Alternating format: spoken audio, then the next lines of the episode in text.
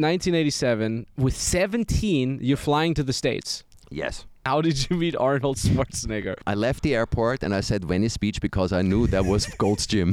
that was the thing. And the driver, he dropped me off at the Marina Pacific Hotel and all the bodybuilders were staying there. And the first thing when I went there, you know, I was like, where's Arnold? Where's Arnold?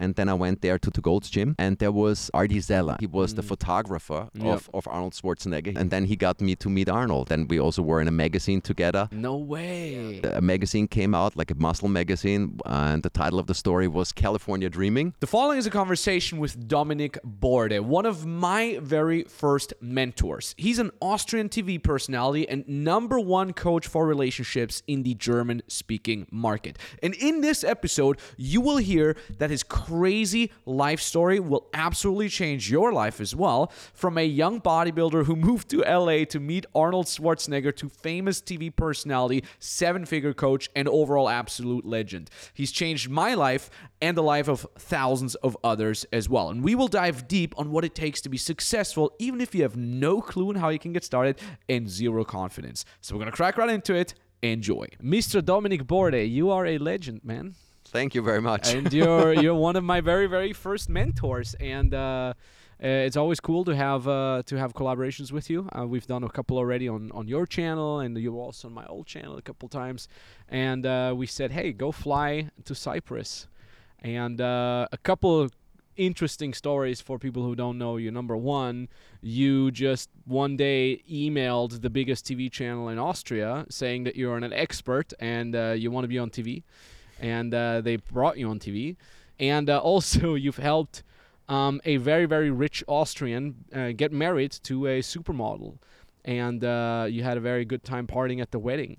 So those are like a couple funny things that I want to put out there right, uh, right away for people who don't know you. But first of all, thanks for coming to Cyprus. You flew all the way here, man.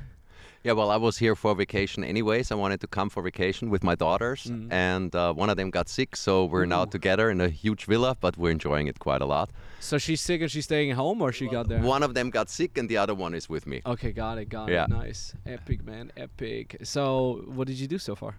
So far, uh, we went to the sea caves. We went uh, for some at the sunny beach, and we had some mojitos and lots of fun so far. so yesterday at like four o'clock in the afternoon, we were like already really in a good mood, dancing on the beach, and so we Oh, prepared for this. How old's your daughter? My daughter, she's 20 years old. Okay, so old enough to party with her dad. Yes. That's beautiful. Um, I mean, again, like you were one of my very first mentors, and uh, I remember it was ah, 2011 or something like that. I'm in Vienna. I'm full on deep into personal development, dating advice. You know, I'm working on getting myself out of my shell, talking to girls and stuff like that. And there was a guy that was kind of like a community leader for all the young guys in Vienna that wanted to work on their dating life. And he said, Hey, there's this Dominik Borde. He does a seminar. And I think it was for free. I think it was a free seminar. Yes, it was a free seminar. Because you recorded one, yeah. your program there. Yeah. So I'm like, what? Oh my God. I no idea who this Dominik Borde is. Googled you, saw some cool stuff. All right, let's go. And it was, I think, a two or three day seminar or something. That was a long time ago. Yeah, yeah. Like 2009 or yeah, 2010, something like that. like that. Yes. and I showed up and it was fucking amazing. It was the the charisma that you had and the openness with which you talked about certain aspects of you know uh, man male female dynamics sexuality. It was so beautiful to see. And you know what? Because back then the only dating um uh, dating gurus that I knew were kind of shady. You know, all the American stuff back then were always like a little bit weird. Uh, the guy who said who talks about it was always like some weirdo, you know. And then here you were, and you were um, a really cool dude. You had your life together. You weren't creepy or weird, and you just openly talked about it, like, hey, you know, uh, if you want to talk to a girl, tell her openly that you like her. Um, and I remember one of the things that you said is like, if you really find a, a really attractive woman uh, in the middle of the day, go walk up to her and tell her that she made your day because she's beautiful. And I even said that to a girl, I think like a, a day later or so, and she loved it. And and what I'm saying is like, It's you're funny. You remember more about this seminar than I do. I, I'm like, I'm like, yeah, sure. I have no idea what I what I was doing back then. and yeah, like that was always kind of like your style, this like openness and and just being honest and straightforward with things, and that was really inspiring. And uh, and, yeah, that that one seminar alone was really really life changing. And and you know, ever since how did how how did we get in touch after that? I can't even remember. I think um, I saw some of the stuff you did.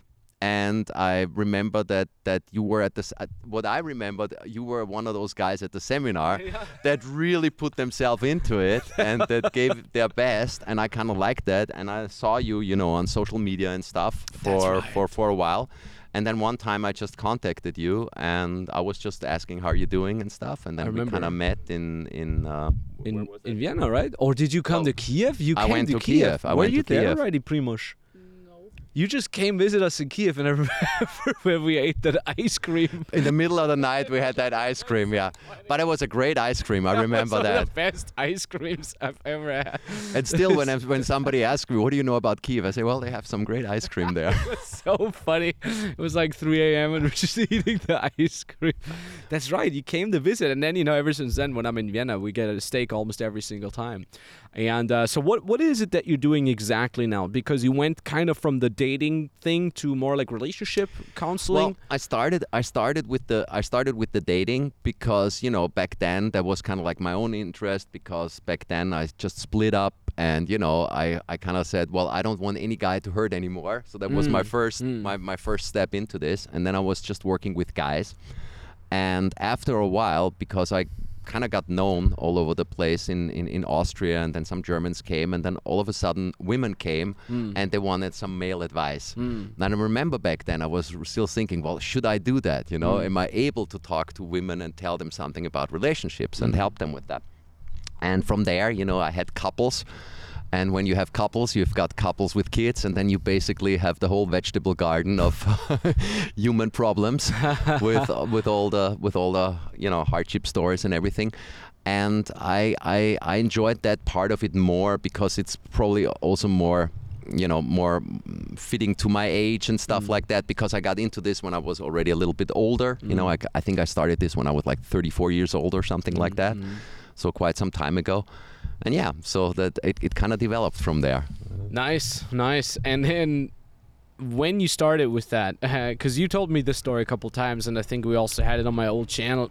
so you were just randomly emailing the biggest Austrian TV channel, and you said, "Hey, I'm an expert at relationships." Well, that's that's not well. It's What it's kind of like that. It's kind of like that. I actually contacted. We actually contacted everybody. Uh, my girlfriend back then, you know, she kind of helped me with that, and uh, we contacted every radio station, every television, everybody. And I figured, well, what's gonna happen from that? Not much, probably. And the biggest Austrian uh, TV station, you know, they called me.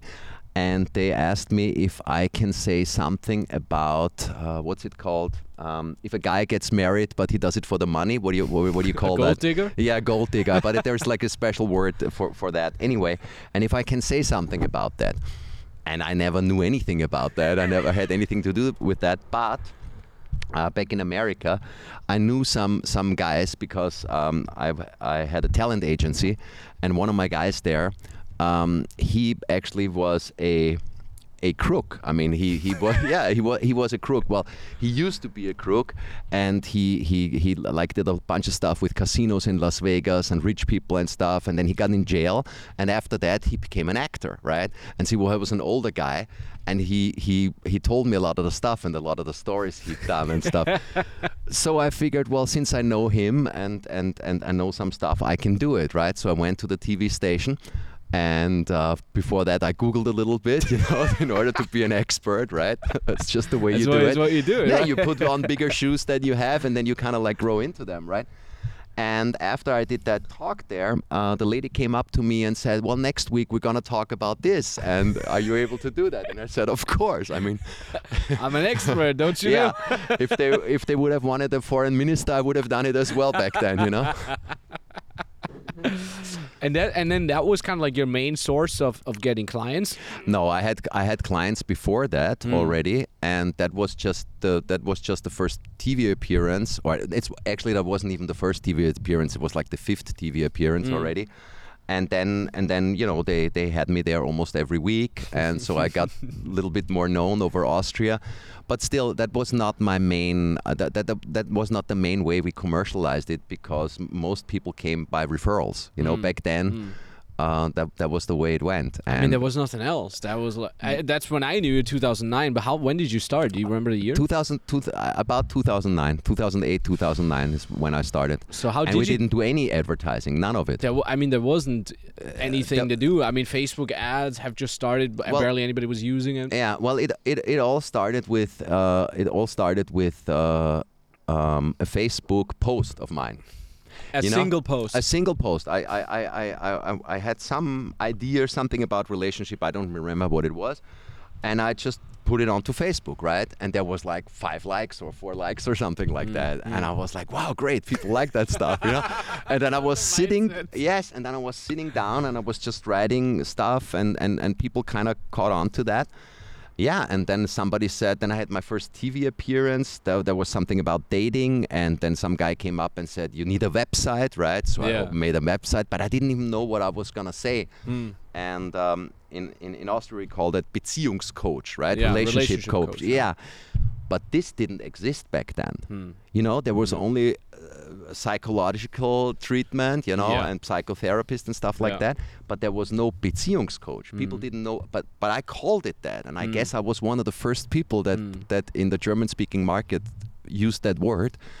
And actually, in the beginning, I didn't really know what I was doing and how to write a blog and all this kind of stuff. But that's how we started. Yeah, really small. There's so much value that in, in what you just said, especially for someone who listens to that. Like number one, I love the fact that you said, "Oh, I just put something on Facebook and five people liked it, and oh, I, I love it." You know, like so many people nowadays, unless it gets a thousand likes or a thousand views, they're like, "Oh, it's not working," right? But five people is still five freaking people.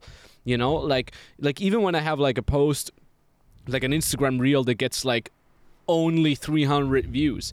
300 views. Imagine 300 people in a room and they're all listening to you. The, the room would be packed, right? How crazy is that? That's the first thing. So I was like, be hyped about every single piece of engagement, even if it's just one person that said, hey, that's actually pretty valuable. I've never thought about that. That's already winning, right?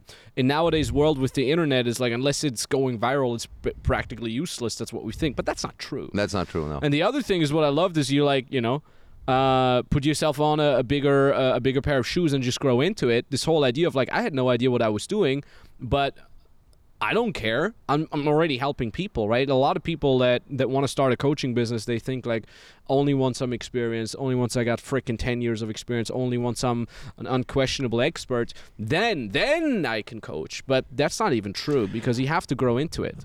I, I, I really did it exactly the opposite way around because you know I never learned like the regular way how normal people learn something you know go to school do an education and stuff like that when I was 14 I moved out from from my parents home and I basically moved into the gym right so that's what that was my start and from then on I kind of like always did stuff that I didn't know anything about Mm. and then kind of grew into it Mm. you know and uh, especially I think this is something I learned in America, you know, where you don't have that typical way of doing things.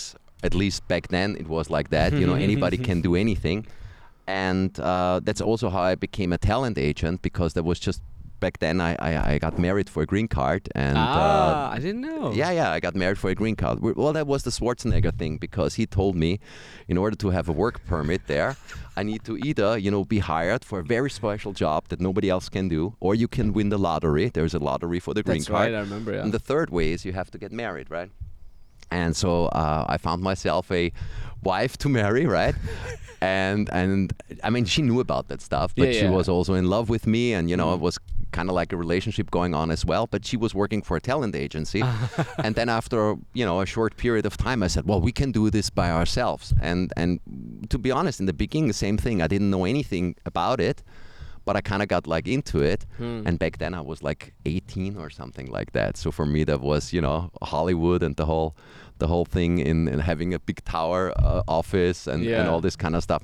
So I, I enjoyed it, you know, but I wasn't really how can I say um, I wasn't really professional about it. You Yeah, know, yeah, yeah, yeah, nowadays yeah. I would do things a little different, but I just kind of like tried stuff, and that that that was the way how I adapted to everything I did in my life.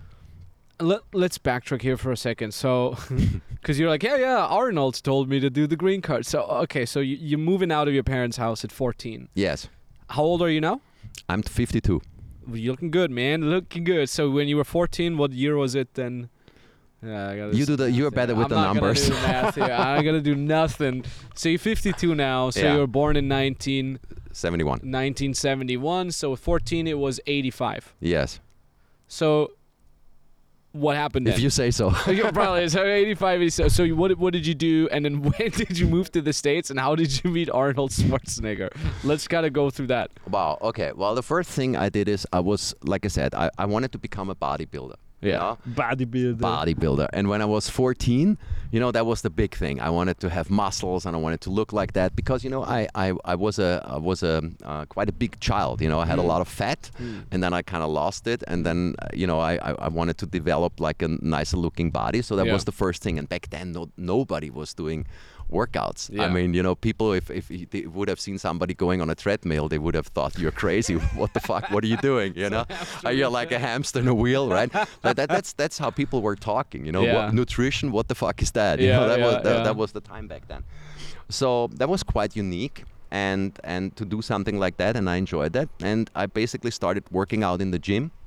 I got to know the owner, and uh, the owner was actually a guy from Australia, but he had lots of connection to America and California and kind of like that stuff. So we were always talking about that, and it was like the big thing, you know, Mm. going to the states and Mm. this whole stuff.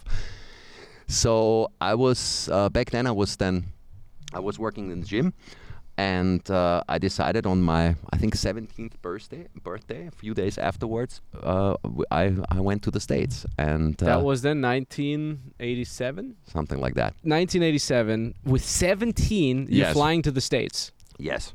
how was the, I mean how were the flights back then there was no TV on the freaking nothing I don't think so, but that that, that probably was the least of my problems. You know, I, I was so excited.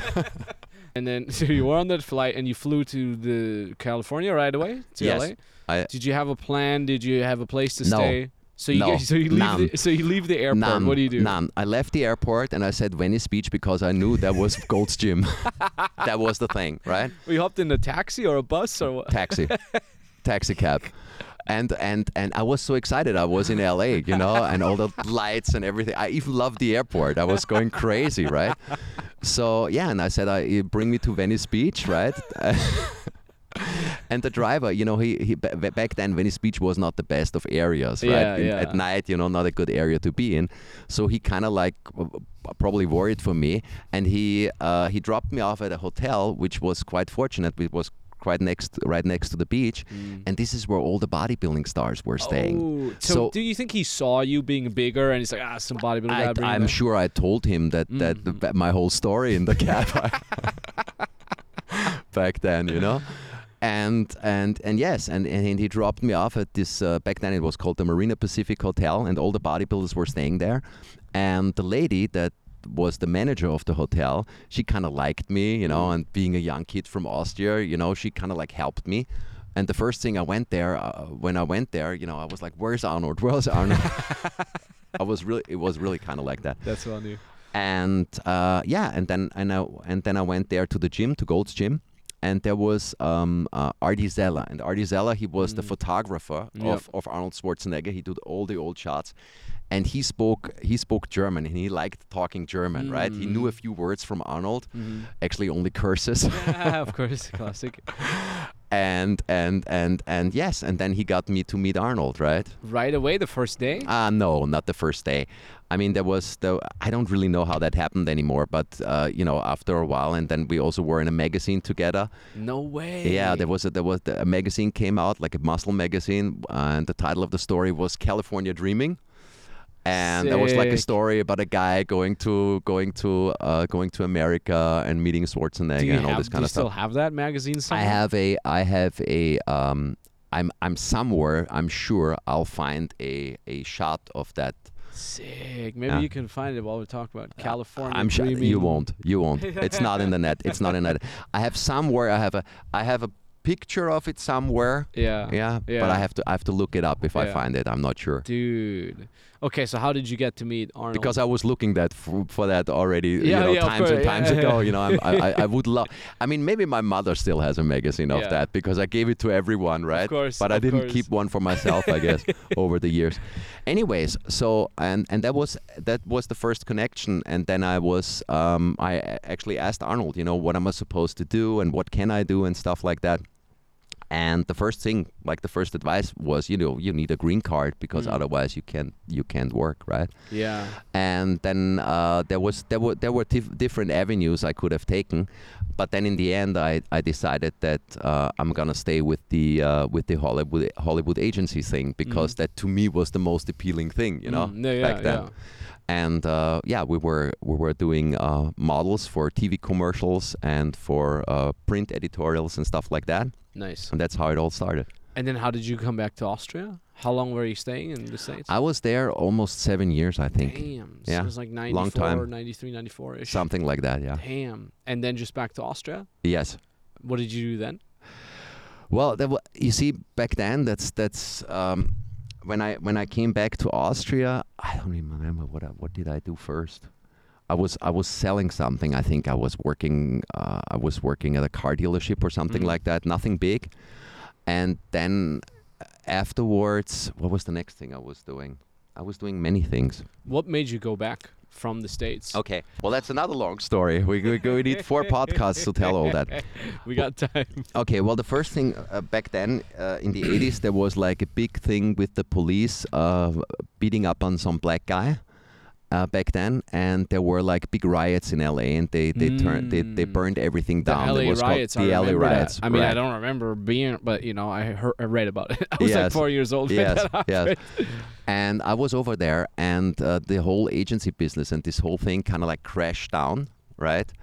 And I got, I went really broke back then, like really broke. I was like selling my car, sleeping on the floor, Mm. uh, having barely anything to eat and stuff like. I like so that was a really hard time, but I was like, I don't want to go back. You know, I Mm. want to, I want to, you know, push this through and and and and make it.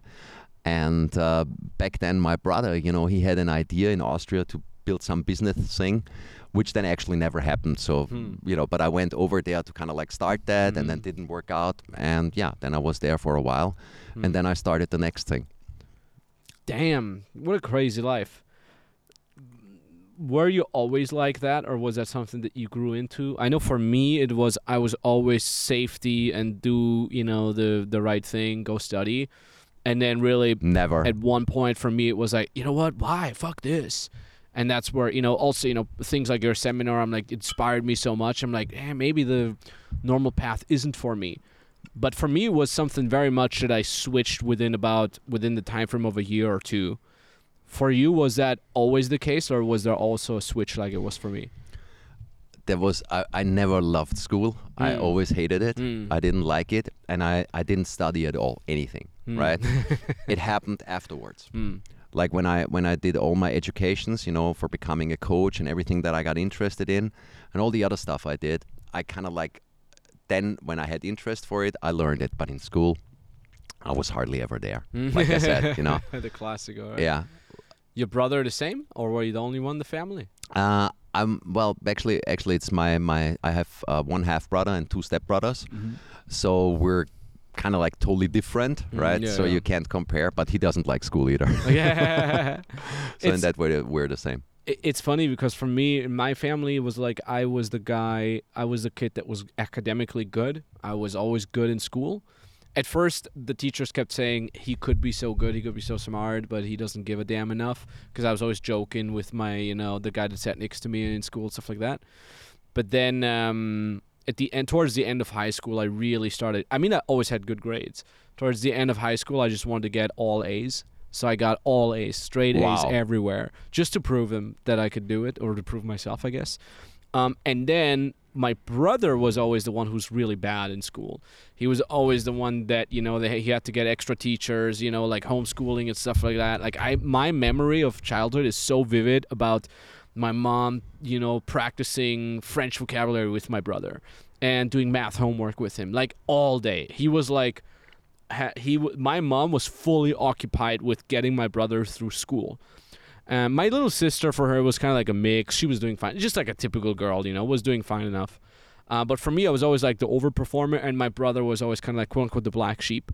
And then around when I was around 19, 20, when I got into this whole dating thing, and then you know I had the opportunity to work for free for uh, uh, RSD, RSD Tyler as an assistant. It was a similar story to yours. Like I basically had the opportunity to, to work for free for six months unpaid in the states as an unpaid assistant. So I kind of also had to fly there and stuff like that. But when I pitched that idea to my parents because I needed money to do it, they were like, They loved it for sure. yeah, yeah. They they were said- like, wait, you like your your brother maybe, but not you. Like you have everything going in the real world for you. You got good grades. Now you're studying. You're pretty good at studying as well. Like you cou- and I'm literally I'm like I went home and I'm like, hey, I quit university. I need five thousand dollars to travel to the states to work for free. And they're like, you're joking, right? Like that's so not you.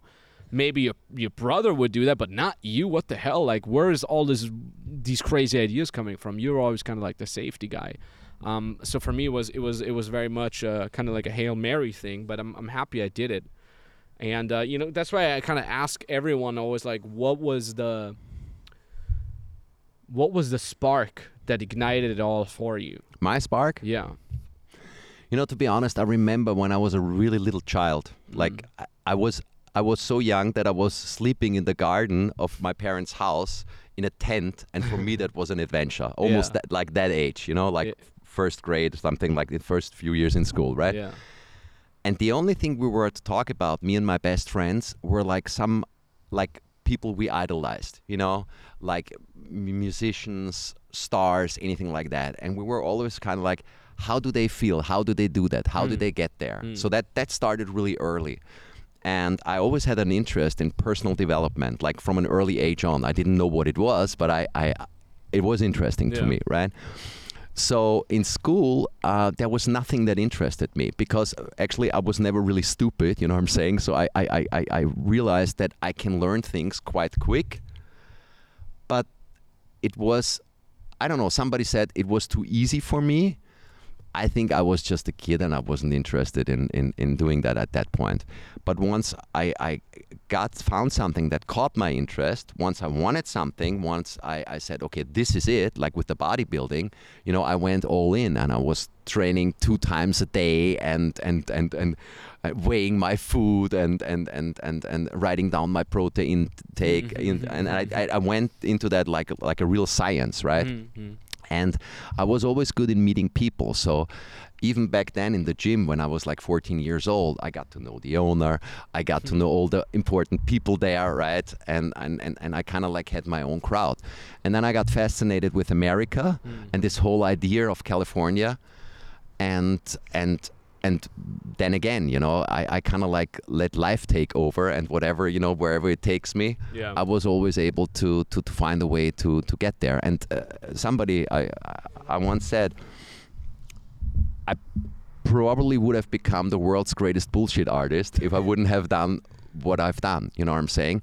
Because exactly all the same thing with the with the with the Hollywood agents and stuff. I didn't know what the fuck I was doing. I really didn't know. But I did it anyways, and I got to meet those people. And I'm not saying I was doing really good at it. Mm. You know, I was okay. You know, and everybody was impressed by it but it was just more like an ego thing, right? Yeah. I like to go to the movies and, and, and, and, and go to the Hollywood parties and stuff like that's the reason why I did it, you know, not because I had a real interest in the film industry. But with the relationship thing, and that probably is that was the spark because my childhood wasn't that great. You know, there's a reason why I moved out f- from home when I was 14 years old and uh, and I guess that was later on that was the spark that I could see that this is something that really can help people, Mm. and also to see to have an effect on people. You know, like with with their lives, with their families, with the whole thing. That that really that that had a lot of input. You know? Yeah, yeah, of course. Do you do you sometimes uh, think and contrast where LA was back then and where it is right now? Yes. What do you think of how cuz I look at LA right now and I lived there in 2013, 14ish and back then it was kind of already on the decline, homeless people everywhere. Like I remember I left a nightclub once, and there was like police and like helicopters with the spotlight, and they're like, "Oh yeah, someone just got stabbed," like right there. And for me as an Austrian, like we don't have that in Austria. People don't just get stabbed in Austria, you know. Uh, well, I did see some, a lot of stuff like that, you know, shootings and things like Mm. that. They they happen there. If you live there for a while, you know, once I mean, I, I I once, you know, I was driving my car and somebody like held a gun, you know, through his car, you know, through the window and stuff like that because I cut him off at a, at a light and stuff like that. yeah, so there's there you that was one of the things when I came back to Austria at first. Everything felt so small, so safe, Yeah. and so easy. You know what I'm saying? Yeah. That, that, that nothing was was was a problem anymore because over there, you know, you really uh, learn how to face your fears, you know, Yeah. and, and, and, and do things that are kind of like different.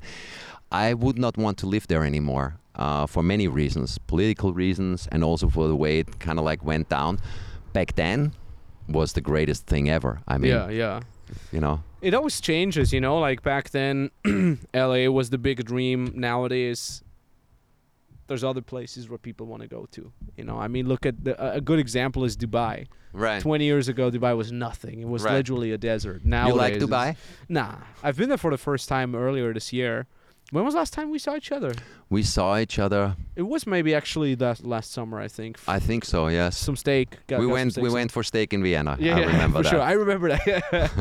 um, yeah, I was I was in Dubai for the first time. Well, actually, no. We saw each other after that one more time, but also in Vienna at Of the course, hotel. Always. yeah, Hell yeah, yeah, hell yeah. yeah. So yeah, I was there, and uh, I mean, it was kind of what I expected. Over the top. Everybody tries to be the coolest, most baller kind of guy, um, but it's still nice. Like, it's one of these places where you're mostly spending time in the hotel and hotel complex. It's also artificial, right?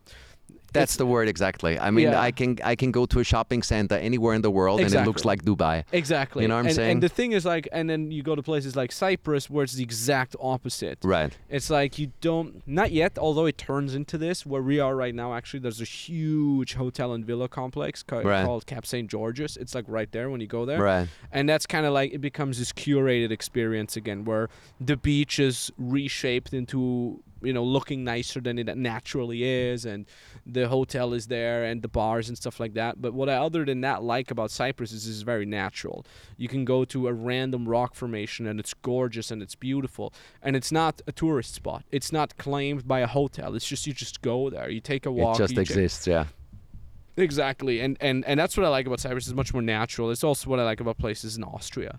You just go there and it's just gorgeous, and there's no hotel, no nothing, right? So that was kind of like the thing about uh, about Dubai. But you know, it's cool to be there every now and then. It kind of also what I really liked is like the whole uh, the whole luxury that you can get there. It's kind of inspiring, and you see people there. You know, sometimes you think, "Oh, I'm a baller. Look at me. I got my new Rolex or whatever." Or uh, we made so and so much money last month. And then you go there and you're nothing. You're peanuts. You know, oh, you made a 200k profit. You think you're the shit. You are nothing. This guy wears a watch that you know the watch that this guy is wearing over there, smoking the shisha in the corner. That watch is worth more than the profit you made in the last three years. You know, so that is kind of cool. And uh, I've always had this as a, I, uh, in terms of envy, I think there's so many people out there that get envious, especially with social media, right? And they're like, oh, you have more than them, so they hate on you, and so on and so forth. They try to dethrone you or whatever. But I've always tried to reframe it as like, oh, cool. Well, if this guy can do it or that girl can make more money than me, so why can't I? I've always seen it kind of as an inspiration. That's why if I ever do go to Dubai, I'm not hating on the place as much. I'm just more like cool. Like it shows me what's possible. These people are also just the same kind of people as me. So let's go make some more money. Let's go help a bunch more people and build something awesome. Well, a lot of people they go there for taxes and stuff, but as Yeah, you also, said yeah. before, what I don't like about is everything is fake. Mm. You know what I'm saying? I don't want like a fake sea thing with palms and bullshit. I, I, I, I, I don't get that. I, Yeah. I, I, I don't think that's. And then you got this this this uh, every every building has to be taller than the other one, but Yeah. it's still not New York. You know what I'm saying? Yeah, it's yeah, like yeah, they exactly, can do yeah. whatever, but no, uh, you know. But It I've been there two times, and yeah, it was I had a good time there. But I, I would never. I mean, this is one of the places I would never live. I mean, I Mhm. couldn't do it. Mm. So you, just- you just live in Austria now, Yes. and uh, you bought this crazy truck what is it, a Defender? Yes, a Land Yeah. Rover. Yes. And it's and you made and the the way I have it in my memory, it's like you made some modifications, so it's basically ready for the apocalypse. That's what it's for. Does this have a winch? we're still we're still we're still waiting for the apocalypse to happen. So finally we can go be zombie killers or something like that. I mean, here's the crazy thing. Um, Of course it has a wrench. of course, it- Sure. If I have to get somebody out of a difficult relationship, I got my wrench. exactly. Yeah, and you know because like this whole like 2020 COVID stuff, you were full on in there because you were in Austria. Yes. And I was in Ukraine back then, and Ukraine, you know, is Eastern European. Yeah, maybe They don't care that much. maybe, you know, like that. So you go there, and you know, officially they had lockdowns and everything. But of course, you call the restaurant like, yeah, yeah, it's open. Yeah, just come in back door, you know. So you come in through the back door, Right. and you think like you're the only one. No, no, no. Restaurant full. completely full packed, packed. They just had the the you know the windows barricaded so you couldn't see from the outside. It's open, but you go in there and it's just normal life. And I remember this one time we were at so, some some relatively famous restaurant, and you know it was officially full on lockdown. That was at the height of the lockdown. And I'm just, I'm sitting there with a bunch of friends of mine, some of my team member, and I'm just, you know, you know me. I'm like you. I rant about a crazy story. I tell some story, and then in the periphery, I see the door opening, like busting open, and freaking SWAT coming in, like a special unit, special ops, Ukrainian special forces with the ma- you know, with the full on the terror, the uh, the counterterrorism masks, you know, the MP guns and stuff like that, and the boots, like the full police gear, you know Right. and they coming in, but I was so in the zone. I'm like, I'm I'm gonna finish my story, man. So they go in, you know, they yell around and you know, like, hey, everybody has to go. I mean, they weren't like assaulting or anything. They were like, hey guys, this is closed. The party is over. It's lockdown. Get out of here. AKA the owner didn't pay the, uh, the the owner didn't pay the corruption money to us early enough, so we're gonna close this thing down. You know, that's how probably it works. Um, and I remember then, you know, they go from table to table, but I'm still in the middle of my story. And then one of these SWAT guys with, you know, I mean, he didn't point the gun. He had the gun in his hand, you know, like a Right. submachine gun or whatever. And he just comes up and he says something in R- Russian, you know, and I'm like, no, no, English. And I keep talking the story. And he's like, eh, stop, you have to go. And I'm like, yeah, let me finish my story real quick. And he just says, okay. And I think he was so much in my frame that he was he couldn't handle it. He was like, oh, well, I guess I'll wait here. So he stood just there waiting for, my you to story to finish. finish. Yeah. Uh, but anyways, like that was Ukraine. That was and that, we were throwing parties at like I would rent a big mansion with a big pool. I was throwing parties out for my 30th birthday and all that. And all my friends from Austria, they're like, wait a minute, is this an old story from like two years ago? I'm like, no, what? It's right now. So the contrast was very, very crazy because in Austria it was full on lockdown and with the mask and all that jazz and all this crazy stuff. And and you were in there and you were like, I'm gonna buy a, a Jeep. I'm gonna I'm gonna get ready for the apocalypse. Well, I didn't get the Jeep for the COVID or for the uh, but but for the apocalypse. I, I, I like stuff like that. Yeah, you know, yeah. I want to have a car that where I sit higher and where I feel safe, I like and I just like. 100%. I always love that kind of car. Yeah. you know. Also, doesn't the Jeep run even? It's it runs mostly uh, analog. It doesn't have a lot of electronics yeah, there's inside. no there's there's almost no electronics. That's the key. That's the key because if there's like an EMP or a sun flare or some stuff like you know, you with your little Tesla, all nice that it's all electronic, but all it takes is like one freaking EMP or you, you know like you know how they call these like sun flares hmm that like a sun flare could just wipe out the entire electricity grid, electricity grid, and then then your car doesn't work anymore. But if you have an analog car, you still just start it because it's just the ignition turns on the engine and off you go. By the way, maybe we want to fix the lighting here. I got I got a little bit of sun in the in the thing, but we can keep rolling at the same time. Um, so yeah, so you still want to live full on in Austria, or you have plans of moving somewhere? What's your plan? What are you doing? Well, to be honest, I'm I'm thinking about having like a two places residency Mhm. thing going on, uh, and I'm looking for different places.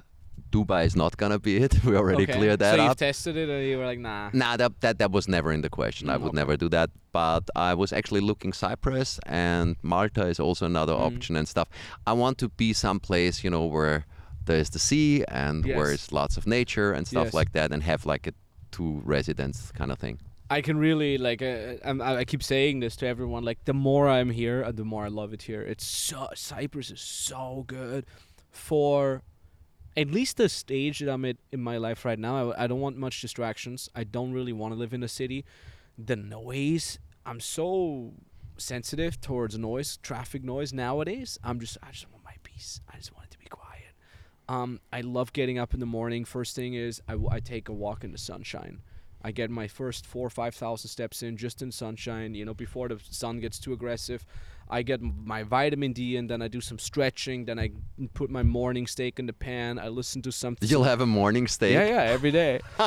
I've eaten steak every single day since April 2022. Every single day, two to three steaks. So calculate 365 days. Time, you know, times three to four steaks. I've eaten over a thousand steaks in the last. The cows are gonna come to hound yeah, you. yeah, yeah, yeah, yeah. and I have a great butcher here. He already knows me. He's like, hey man, Max, what's up? Come in here, my friend. Uh, what do you need today? You know, like full on. Uh, I always get the best fillet, and I always go there, and I'm like, um, oh, you guys have local fillet, and they're like, yeah, yeah, and you know they have like the full piece there, you know, and and he's like, how much you want? And I'm like, oh yeah, the everything. So how do you do your steak? You do it on the grill or you do it I in the pan? So first of all, I travel with my own pan. Yes. I have my own ceramic pan. Ah, okay. Because most, you know, every time when you stay in a villa or in an Airbnb, it's hit or miss. Either they have a good pan or not. Usually they don't have a good pan. And if you've ever tried to cook a damn steak in a pot, I won't work. and you're like, get out of here. So I'm like, a pan doesn't weigh too much, weighs two, three kilos. Doesn't take much space because it's just a flat thing. I don't have a, a flat. I don't have a, a iron. I have a ceramic because iron is very heavy. Yes, in the you gotta have your travel luggage full with one pan. exactly, exactly. So I have my I have my ceramic pan. Have you ever tried with the with the thermostat? Have you ever tried that? No, to- no. Well, you I should don't do need that. to. I, I mean I've made over a thousand steaks in the last 365 I, I- days. I, tell you, I tell you, if you put it on the grill yeah. And you use it with the thermos thing, So you put the th- you mean where you put the thermostat inside to make sure that it has the you good need a- temperature? You need a huge steak, right? Yeah, You need a big yeah, one, right? okay. And then you put it on the grill, each side two minutes, Yeah. and then you put the thing in there, and you wait till it's like 53 degrees exactly, Nice. middle middle, Nice. and it'll be perfect. Oh man, we gotta we I, gotta. I add- learned that actually this summer. Yeah, yeah. That was my big takeaway for this summer: how to make the perfect steak. I love it, man. Yeah, I mean, at this point, I know exactly how to make mine, at least in my pan.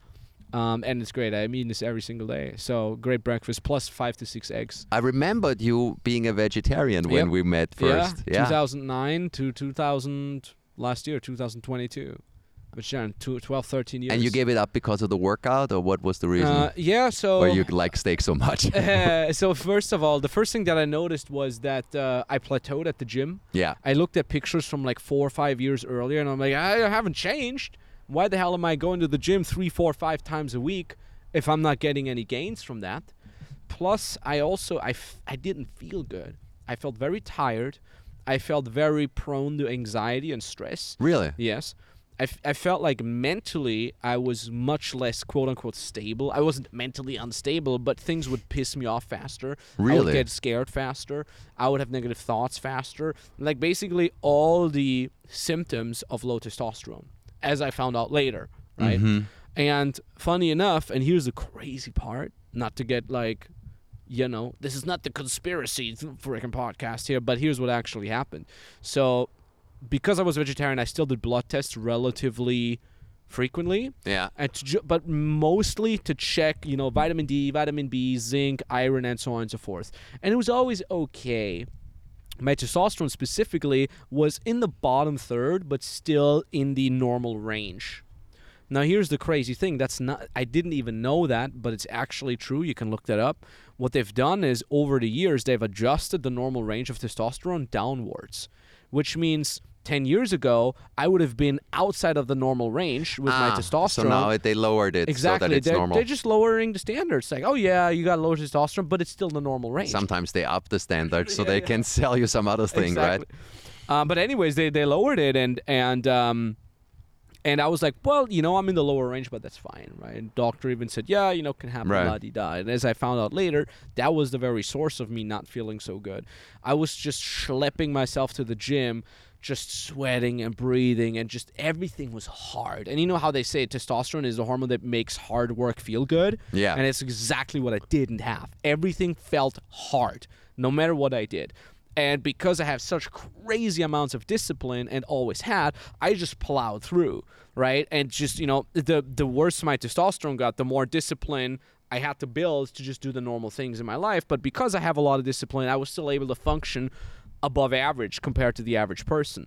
And um and but then again, like my problem was like I'm like, why am I going to the gym? I don't see any changes. Um, I'm constantly struggling with uh, with not getting good results at the gym, but also cravings. Lot of cravings. Eating and sticking to a diet was really hard for me. Like I could do it for two, three days and then binging. Two, three days binging. Two, three days binging. And it was always this yo-yo. Like I either binged like crazy or I fasted for 24 hours just to get back on track and all that stuff. And then on top of that, you know, all the uh, all the anxiety and stress and all that was really getting to me. And then at that same time, I was checking out my now mentor, Nikki Bra. I had him on the podcast last time as well. And um, he's all about, I mean, he's a little bit extreme and, you know, some of it is kind of marketing, exaggeration. But he has, he has the heart on the right spot and he's extremely smart at what he does. And he's extremely cool and smart guy. So I got to say this too. But, you know, on his Instagram, he's always like, yeah, if you're vegan or vegetarian, it's really bad for your for your for everything basically don't don't do it uh, i'm cool with the sun like this actually i'm fine yeah and um and he kind of wrote about hey listen man you gotta kind of have meat in your diet you know and at the same time i was in lapland in the arctic circle in the north of finland with my girlfriend and that's kind of brewing in my brain this whole like maybe I should start eating meat again, you know, maybe. And and a big reason why I was more okay with that idea was because I had the finances to actually say, well, I, I don't have to buy it at the supermarket. I can buy my my meat directly from the farmer. And one of the big reasons why I didn't want to eat meat in the first place was because I was didn't want to be part of an industry. Where I said, you know, they bring up the cattle, they never see the sunlight, and then they just get slaughtered. So that was one of the big things for me. Um, so I'm in Lapland, and uh, my girlfriend's dad has a piece of reindeer meat, dried reindeer meat, and you know, just typical dad. You know, he sits on the couch watching TV and he cuts off a slice, eats it like a chewing gum, cuts off some more, eats it like a gum. You know, for him it was just a a, a snack. And he said, "Hey Max, you want to try some? I know you're vegetarian, but you want to try some?" And I'm like. I don't know. And he's like, well, you know, I bought it straight from the from from the reindeer farm, so it's not processed or anything. And he's like, it's literally just dried meat. There's no nothing else, no added, no nothing. And then I Google it. I'm like, macros, hundred grams reindeer meat, and I'm like, oh my god, this yeah, is just pure. Great, pro- yeah. It's pure pro- right. protein and fat. And for me as a vegetarian, all I knew was cottage cheese, low fat quark, like all this stuff you know, I always had to get like the weird stuff, and here I just that's the a, hard part about it. Exactly, that and you here, don't know what to eat, and and and and if you have if, you, if it's like a time thing, yeah, then you're better off with, exactly. with cooking meat and stuff and, like and that. And here I just had a piece of pure protein, just no no chemicals, no downsides, no nothing. And I'm like, that's kind of something I was always wishing for as I was a vegetarian. Just give me pure protein. So I ate that and it was delicious. And I'm like, oh shit, that's good. And then the next day, as it happened, we visited I think my girlfriend's uh, aunt and uncle, and they were they were cooking moose they were like, we bought moose meat moose. from some hunter or something like that, like moose goulash or something like that. And I'm like, you know what? Tell them that I'm not a vegetarian anymore and that I will eat it. And they made it for me, and it was great. It was amazing, and it felt good, and it felt so light. And that is where I then also contacted Nikki Bra, and I'm like, hey, uh, I want to get into your coaching. I heard a lot of good things. Can you help me eat meat again? And he's like, sure. Boom, boom, boom. Sign me up. And then I started eating meat, and within the first month, my testosterone rose by 30%. So right after I started, really? this, yeah. So one month in, 30% increase of testosterone. Six months later, I had it, I think, tripled. And then the last time I did results, I don't know the exact date where it was anymore, but the last time I did uh, testosterone, I had 9 x it. So I almost 10 folded my testosterone. I went from bottom third, just in the barely acceptable range, to above, you know, like you know, like the range of like this is minimum maximum. Mine was above the maximum. It was like literally off the charts. And funny enough is, you know, instead now, of, now you're biting cars that are passing by because of your great. I feel great. Really? So so what happened was, you know, usually I would come back from the gym and I would be drained. I would have to sit there on the couch with my laptop on. I couldn't move my arms properly. Just I could do mental work, but physically I was gone. And nowadays I come back from the gym and I I've, hit PRs. I'm way stronger, way faster, and I'm like in. I look myself in the mirror and I do shadow boxing because I still have all this energy. I feel amazing. I feel great. I feel, um, you know, even when there's like a lot of stress. a lot of worry, I brush it off much quicker. It doesn't affect me emotionally as much. I'm just like, yeah, whatever, we'll handle it. Um, so that's beautiful. And uh, and again, like the most important thing is that the meat that I do buy, I buy it from the butcher. I buy it from the farmer. In Austria, I know my farmer. His name's Alois. I literally walk into his house. I'm like, Alois, what's up? What do you got for me? He's like, oh, I got this Beiried for you. You know, whatever Beiried. Uh, do you know what Beiried is? I don't of English? No, I don't, even know. know. Some sort of meat, you know. Ah. and, and he's and, and then he's like, My wife made this liquor. You want to have the and I'll like, give you the liquor as well. I don't drink, but you know. So it's all straight from the farmer. Or I go to the fisher place and I buy the fish that's- from the lake. So it's beautiful. I have the best of everything. So funny. There's like this, this. There was this one wave of everybody becoming a mm-hmm. vegetarian, mm-hmm. and was really strong.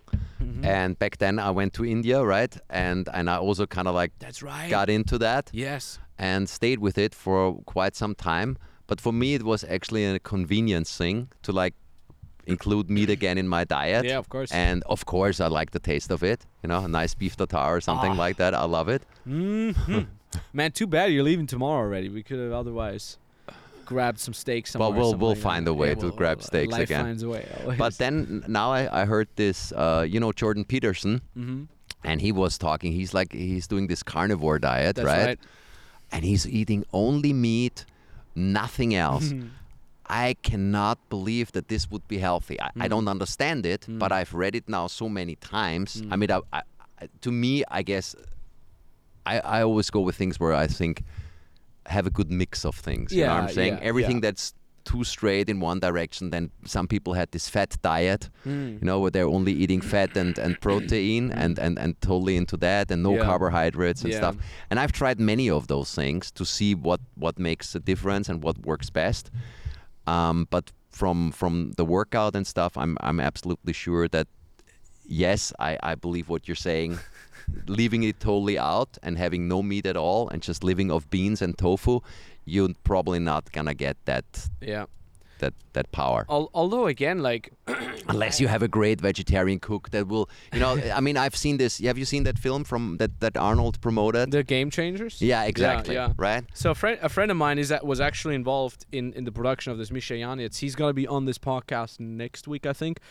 Um, and uh, he, for example, is vegan and has been vegan for, and he's huge. Right. He's got incredible gains. He's a natural bodybuilder, won a couple uh, pro competitions and all that. So for him, it works. So I here's my theory. And again, I have to have a theory because I'm I'm I don't know anything and I'm not an expert. But my theory is because our our biology of digestion is so complex with all the cultures, the bacteria, the gut bacteria, and all that. It's so Microbiome, complex, the microbiome, that it's very different for everyone. So while it definitely works for my friend Misha, who is a vegan for many years and he's crushing it. might not work for other people. While it did work for me for over 10 years, because don't get me wrong, I felt amazing the first couple of years, and then it only started declining. Oh, really? Yeah, I felt great when I started. So how long did you do that? Uh, 12, 13 years. That really? yeah, I that- did not know that. yeah, I then- thought it was like a thing that you did for I- like I don't know a year or two. I was stuff like- 19 when I started. Ah, so that's why you went back to the guy and said, "Help me eat meat again." Because when you said that before, I was like, "Well, I can help you eat meat again. Just put some on the table and just go ahead and do it." No, like again, like I started when I was 19, and at first I had exactly the same symptoms that I had when I started eating meat again, which was surge of energy, feeling great, and all that. Because in 2009 there wasn't a lot of vegetarian or God bless even vegan fast food. There was none. I mean, like vegan burgers, that was not a thing in 2009. You could like the only fast food you could get was regular burgers, uh, uh, pizza with meat on it, kebab, and all that stuff. So naturally, when I stopped eating meat, I stopped eating all the bullshit. So I got really healthy. I felt much better, had much more energy, and then probably the thing is like the tip where you know the, the scale tipped it it happened so slow that i didn't even notice it. Because when i say i started being vegetarian and I felt great, but at the end I felt like shit. I didn't even notice it. It's at Gradually. some point after whatever five, six, seven years, it must have started tipping, and then it just got down slower and slower. So yeah, like I said, it worked great for me, and th- until it didn't anymore. I, I find it amazing what you said about 10xing your your your testosterone. That that but because that I, I think is interesting that you saw that you know just Yeah. from changing that that that I find interesting. and it's and and it's amazing because it i work harder i work more i work better i sleep less. It's just like the money that i'm making from it like if you could actually denote a, a, a denominator like a, a number to it i make much more just because i changed my diet That's interesting. Yeah, So, there, yeah. there's there's there's this crazy I think Austrian. Uh, she's like the what is she called? The militant vegetarian, right? the Mi- militant vegan yeah right. yeah if yeah she if she if she hears you, she'll she'll she'll she'll be on to you. yeah yeah it's funny uh It almost sounds like a Gordon Ramsay podcast now. We're just talking about food, right? Gordon Ramsay. Let's bring him on. But you know, that's the thing. It's like um, to, to wrap this to wrap this topic up. Um, what I can proudly say, when even while I was a vegetarian, I never talked badly about meat eaters. I never became one of those guys. You know, It's like, Militant, yeah. yeah, yeah. Like I would be at a at a restaurant with my friend that wasn't a vegetarian. He would eat steak. I'm like, bro, enjoy your freaking steak, man. I was never, you know, you shouldn't eat wait, wait. You know, it's, I was never like that. And proudly enough, when I noticed, hey, this meat eating is working better than the thing I did for 13 damn years, I also was like, okay, I'm eating meat now again. There was no ego involved. There was just like pure like whatever frickin' works better. I don't have a problem with changing my mind.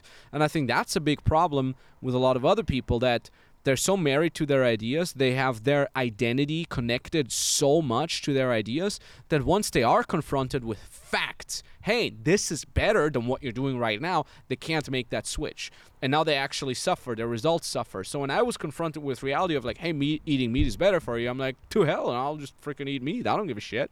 Well, Works the more better. you invested in something, the, the harder it is to pull back from it. And it's one part of intelligence, you know, that you mo- most people, you know, they think that they are doing things different. But if you're looking over the years, they always did the same thing and producing the same results. So Yeah. it's actually kind of a good step, you know, to if you want to get happy, you have to change a lot, a lot of things, you know, be ready Yep. to start new, be ready to, you know, put that idea off the table and say, let's start fresh. So that's a great thing.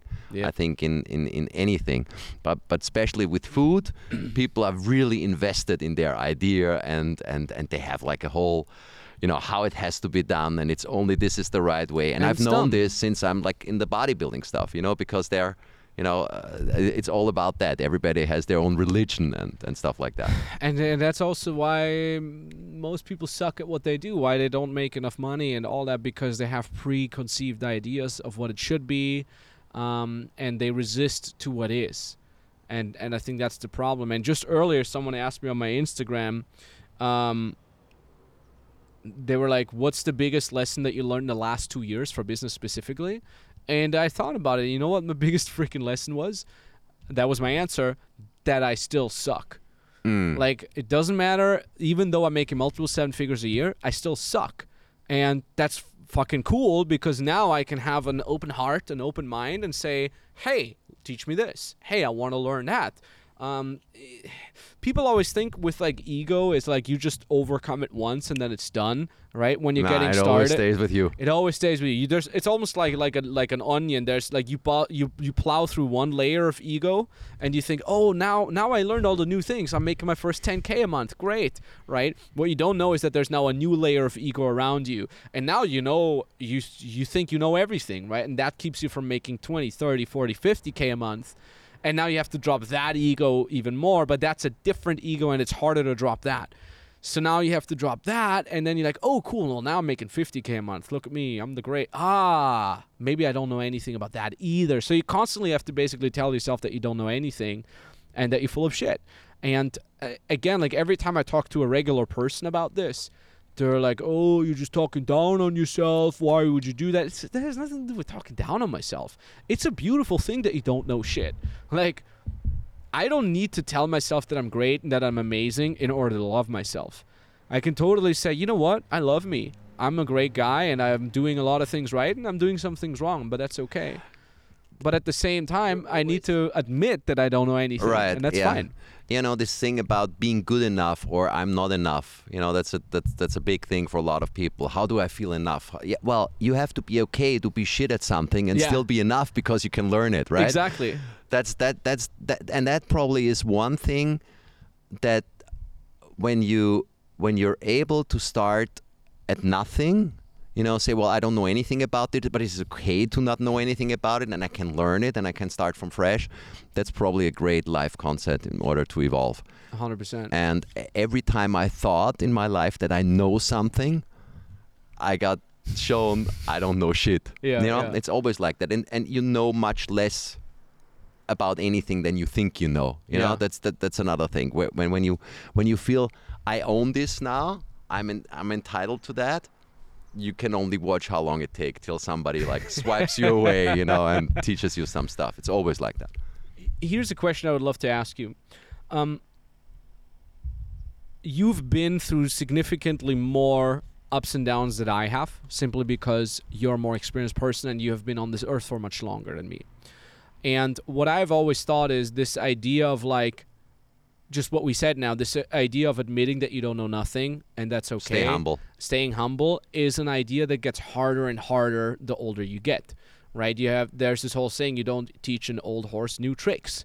And i notice it with people you know like like my dad he's 60 now.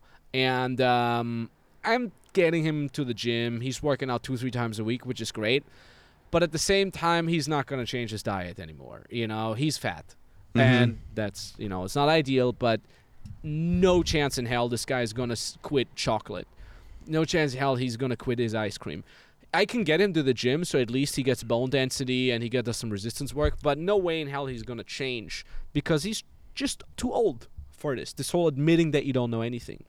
But then i look at you and you're not 60 but you're also getting there. So am i right? And you We're all getting there. you look fucking fantastic for your age gotta say but then I see you, and you know, you're also working now with a good friend of mine, Florian, for example. And we've talked about this earlier before the podcast. How you said, you know, oh, he's, he's kicking your ass a little bit, and um, you're learning a lot of things anew with him. Is it harder for you the older you get to admit that you don't know something? Is it harder for you to learn new things? Is it easier? Is it the same? What do you do to ensure that you can still do it? Well, first of all, when I was a kid, I was really trusting myself in certain things that nobody else would have trusted themselves in. You know, I, I tried things where I'm nowadays I'm saying, how did I did do hmm. this, hmm. right? Hmm. Like how did I do this? And there is some something to youth, you know, where you don't know what can go wrong, and therefore you just try it and things will happen. Yeah. Like um, in anything in business, like once you know if something doesn't that something doesn't work, you certainly don't try certain things. Yeah. You know, like for example, I mean, I um, I had a, a chain of um, sports casinos kind of like thing, betting betting uh, betting casinos in uh, in Germany. We had uh, 350 of them. Damn. Yeah, yeah. I built that after I, I, I came back from America a few years later, and I got into this whole. Uh, I didn't first. I got in the vending machine business, and then from there I got into the gaming industry. And a friend of mine, we built that right. And in the beginning, I did not know how hard this will be, uh, how many problems are going to happen, and so therefore I just tried things. Yeah. You know, and and and and things that that that just happened because I did not know they won't work. Like, how did you go to America and meet Arnold? well, because I didn't think that it was difficult. I was just, you know, a kid and didn't know how, what can go wrong. So that's that's that that's one thing that's great about youth. You know, you you you don't know what can go wrong sometimes, and you have this uninformed optimism about things, right? Same with the uh, coaching business. I mean, if I would have known how many hours I'm gonna sit there, how many th- thousands. I mean, I'm I've done now by about we we we figured out it's somewhere between twenty five and thirty thousand hours that I spent with people coaching. Seriously, Wow. okay, that's a lot of time. I wrote I don't know so many so many articles, so many pieces of content over the time. I mean, you're doing the same thing, Yeah. right? But if I would have known how much work this is gonna be, of, of all the hard times they're gonna that, that that gonna happen, about all the stuff that is involved, I probably would have you know ran away crying right before I'm doing it. But once you're into it, and that's funny thing is, you find out you have lots more energy than you thought you're going to have, right? Uh, It's like I, I talked to this guy from um, I think is it Joe the, the guy from the Kelly family. He's like an extreme sports guy, right? Oh, he no does this. shit. Yeah, yeah, yeah. The one, the one, uh, what Joey Kelly, I think it is. Yeah. And I and I met him at a seminar Oh no way. and and and he and he do does like you know um, this this runs where he they, they run like not a marathon they run like five marathons and then they yeah, swim and like and all this that. right Yeah, yeah. and he said at that point where you think there is no more left in you you're about 20% Seriously. I, keep hearing that. and and and and I've seen that in my life when when you know we talked about before the the, the LA riots right Mhm. when that happened, I mean, I was sitting there in the I don't know 15th or 20th floor, I don't know, remember 10th 10th floor actually in this in this in this high riser right in Hollywood, and there were like burning buildings next to us, right? And I'm seriously, and, and and the guard from the security building, you know, he was scared because on the outside, you know, there was like people trying to get into the building and stuff. I mean, those were crazy times, crazy times. And if I talk about it now, that that that I was cooking out of one pot, right? Everything, right? Together with my with my with my with my girlfriend back then, and all the stuff I was able to do and overcome.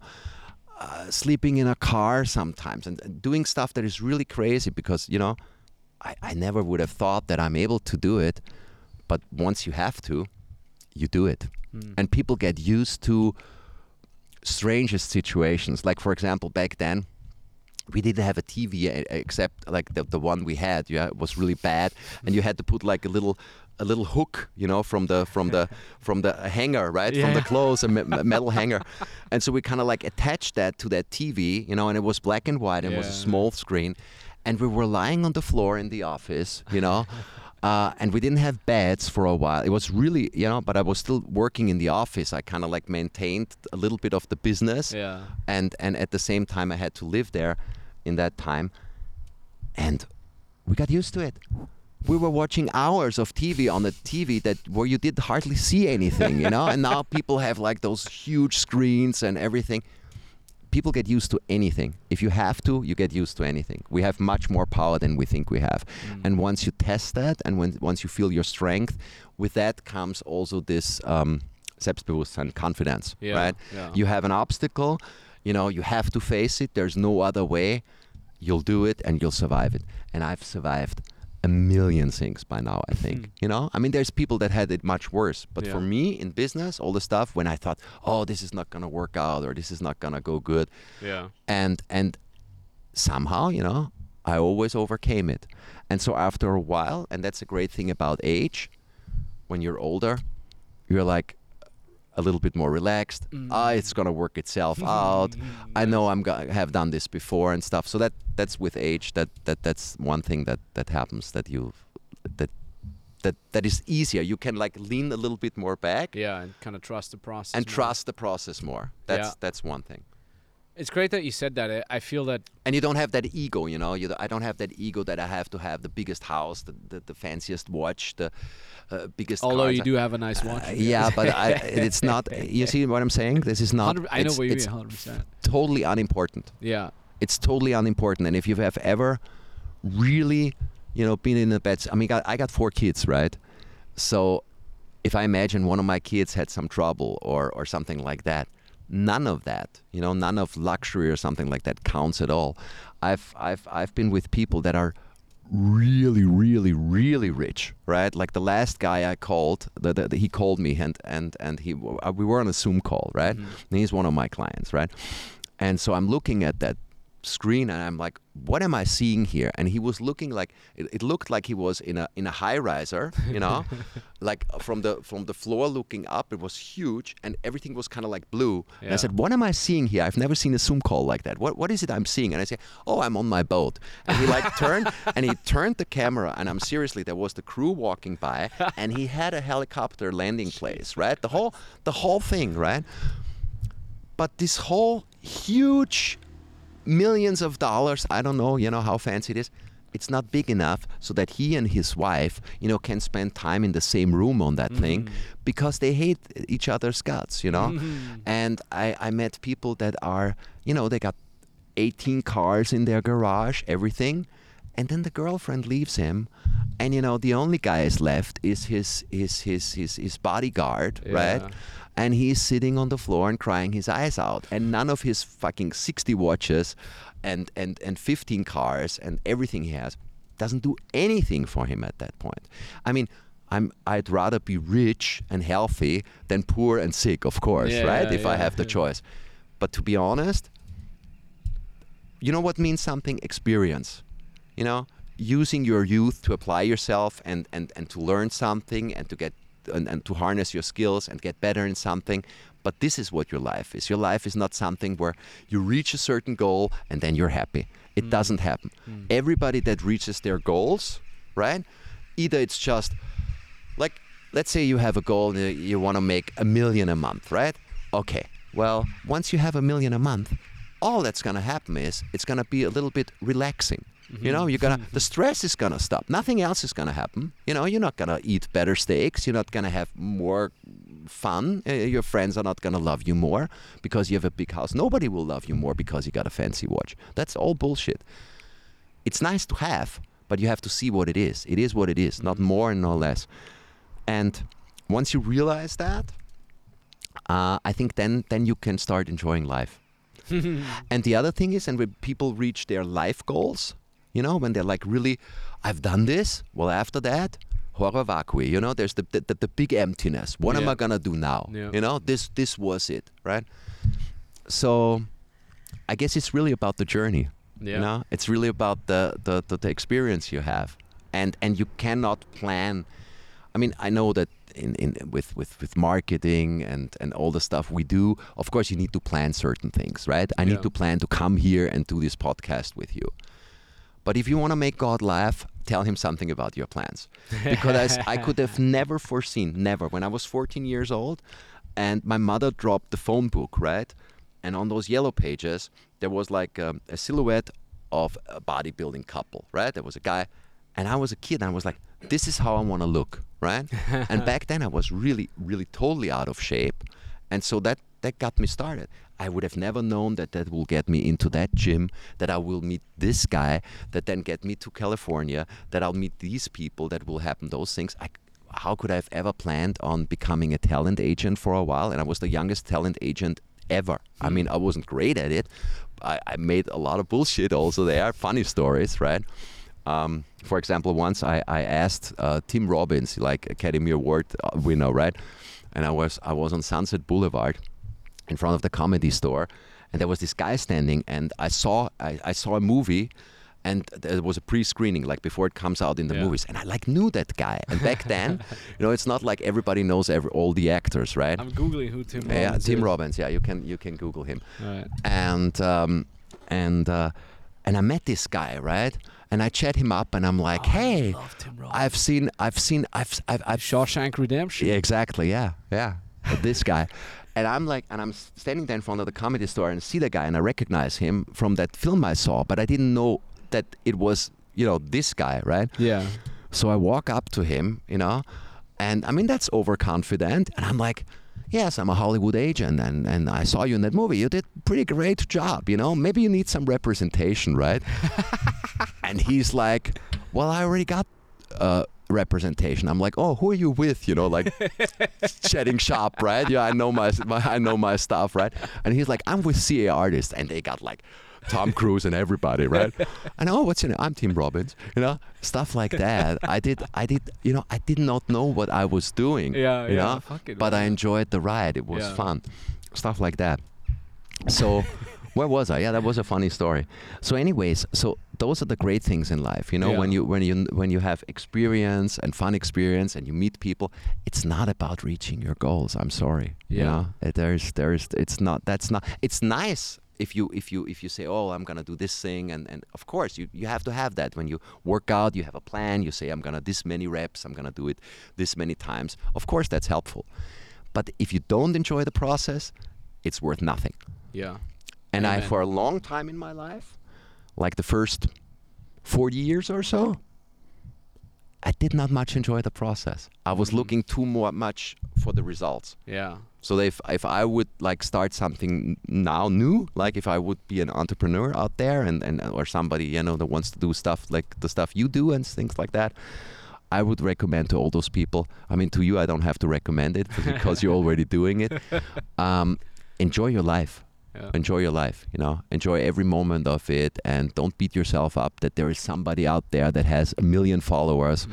or or something else because it doesn't make a difference nobody will love you more because you have a million followers anywhere doesn't make a difference I can attest to that, man. And it's it's beautiful to hear you say that because you've lived it. You know, you're not just someone who who make shit up, but you actually lived that, and you've you've achieved so much in your life. And uh, at the same time, you're still a humble humble guy, you know. And it's always fun uh, to just eat steak with you. And and there's there's two two cool points that I want to add to what you said. It's not even an adding; it's just an emphasis. mm-hmm. The first thing is, I I used to say, I still say it. There's only one thing that is worse than achieving your dreams.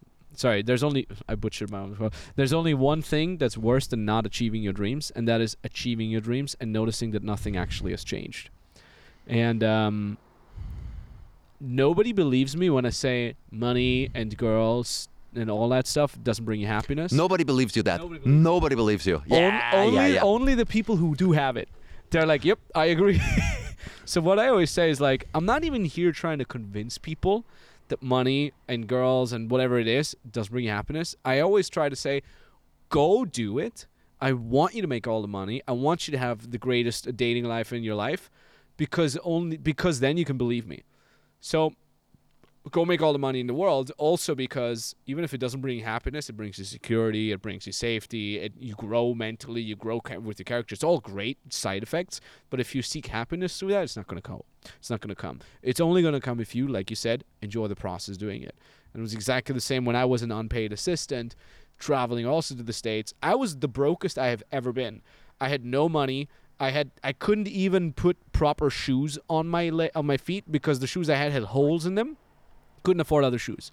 One of the tricks on how I survived was I went to the grocery store in LA and uh, they just started having these automatic cashier machines. were you eating inside the grocery store did you do that It's a good idea. I did that. I did that. I did that. Yeah. You know, I did the I did the 2012 2013 equivalent of that, which is they just had these checkout machines. right. It's not a person, but like a beep machine, you know? So I go there, and for fruit, you couldn't scan fruit. You had to type on the touch screen bananas, all right? And then it asks, how many bananas are you buying?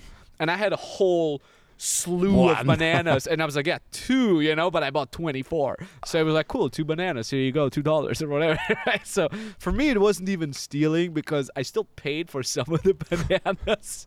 So that's how I did it. But you know what? It was one of the happiest times of my whole fucking life because I was on the path of doing the thing I wanted to do because I enjoyed the process. I was so broke. I was malnutritioned. I was constantly sick, but I was learning every day. I was getting better every day. I was I knew I was building something. I felt that there was something that was building up and and at any point of that journey, I could have told myself even if I had to go home now and everything's over, I'm fucking happy. Like, and my and funny enough, my plan B was always, hey, if this doesn't work out, I can always go back to Austria and sign up for the army. I would still make my four five k a month, you know, going being sent down to Kosovo and just protecting some building there or something like. Yeah, my plan B was always like, army always gonna take me. I I got good stats. They're gonna like me. It's fine. So that was always my plan B. But I was always happy that I was there. And the second quote that I want to share with you is actually a quote by my mentor, uh, RSD Tyler. That's what he's known uh, as. Also, Owen Cook is his actual name. And I just started watching his videos again. And his- Really? yeah, and his videos are so deep now. Oh my god! Yeah, it's he so, evolved. It's so crazy, and you know he gets much less views than before because YouTube landscape has changed. Nobody watches three-hour rant videos anymore, except for guys like me, I guess. Um, and I'm like, I wonder what he's up to, you know? And Yeah, and he can't be as aggressive as he was. Exactly. You know, they changed everything. and- Exactly. So. I'm watching his videos and I'm like, holy shit, that stuff is so good. He's at such a high level where most people don't even know what he's talking about anymore. Hmm. But uh, without without proliferating myself here, but like at my stage, I can resonate with it. I've gone through so much shit in my life and I've done so many things that I'm like, that's exactly the kind of depth in content that I at my stage need all the other stuff of just like regular personal development like it it's so surface level for me at my level where I've been through so much that it's just it doesn't do anything. It doesn't tingle me anymore. But like watching Owen's content now I'm like holy fuck. It blows my mind now just as much as his old content blew my mind when I was freaking 19 20 you evolved. so crazy. And and the public speaking that he does is off the fucking charts. It's insane.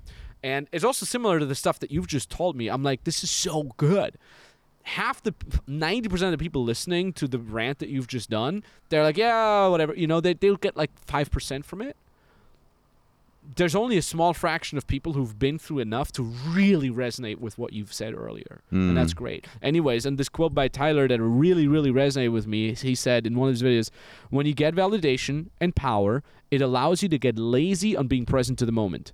And that becomes dangerous.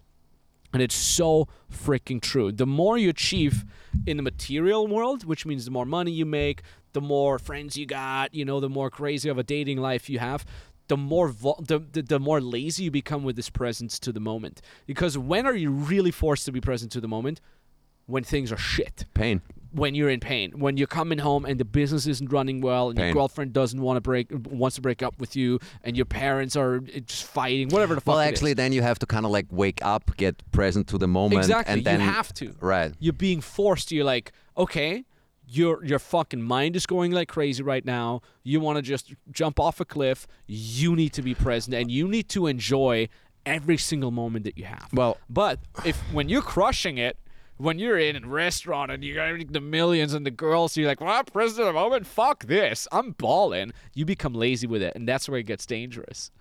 my observation is you know we have people with with with with with deep troubles like i've got a girl right now um, she was in a uh, in a clan in germany right A- a- and she was a cult. a cult right and and and she was she was they were holding her in cages like from a small like really Christ. bad stuff i got people with like you know really bad cancer diagnosis and stuff like that and the funny thing is people when they're in the worst of pain they change the fastest because they have to Mm. you know Mm. and the other people that are living the good life you know they can be you know really stupid about what's go- they don't see what's going on in their life because they're like by all the bling bling and everything that that they can look away right and so for example if something happens to you where that that really crushes you and stuff like that then then you start to become not only present to the moment but i think the best thing the best takeaway i can give to people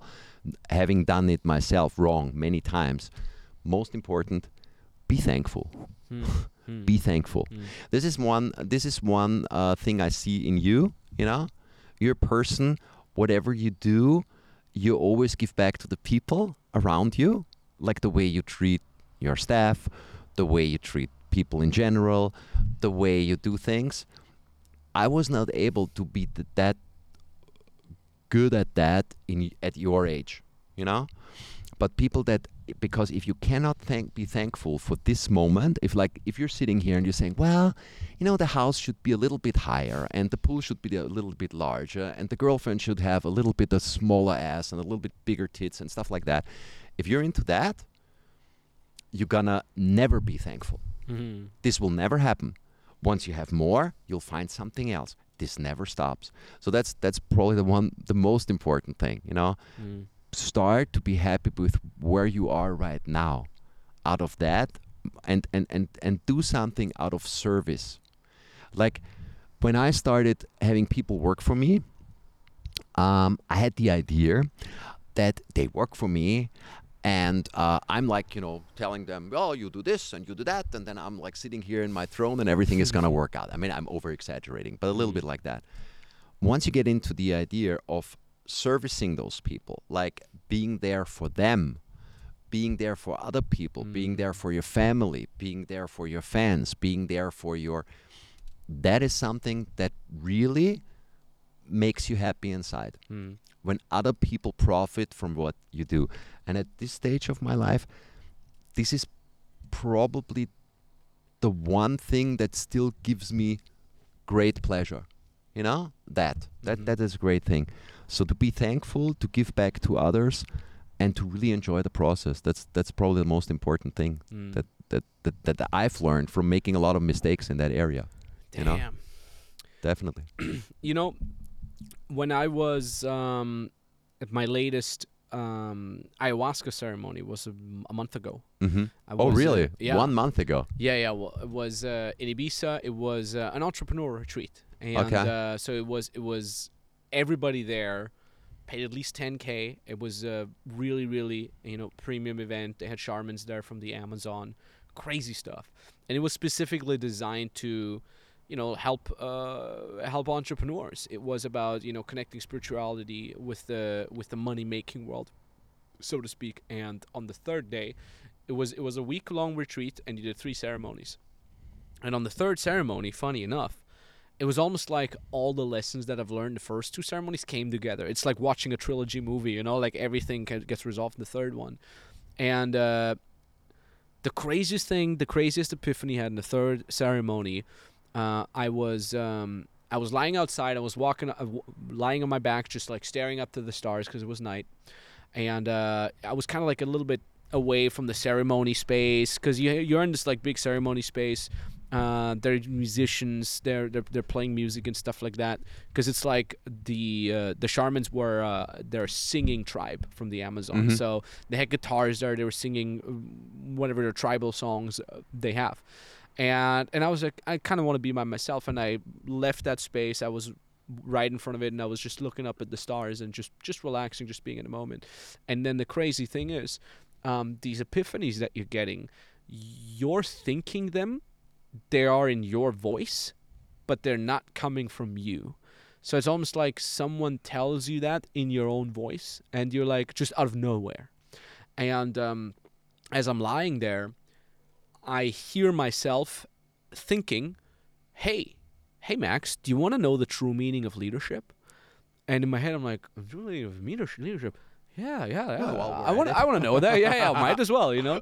And then my thought was, the true meaning of leadership is to serve people Mm.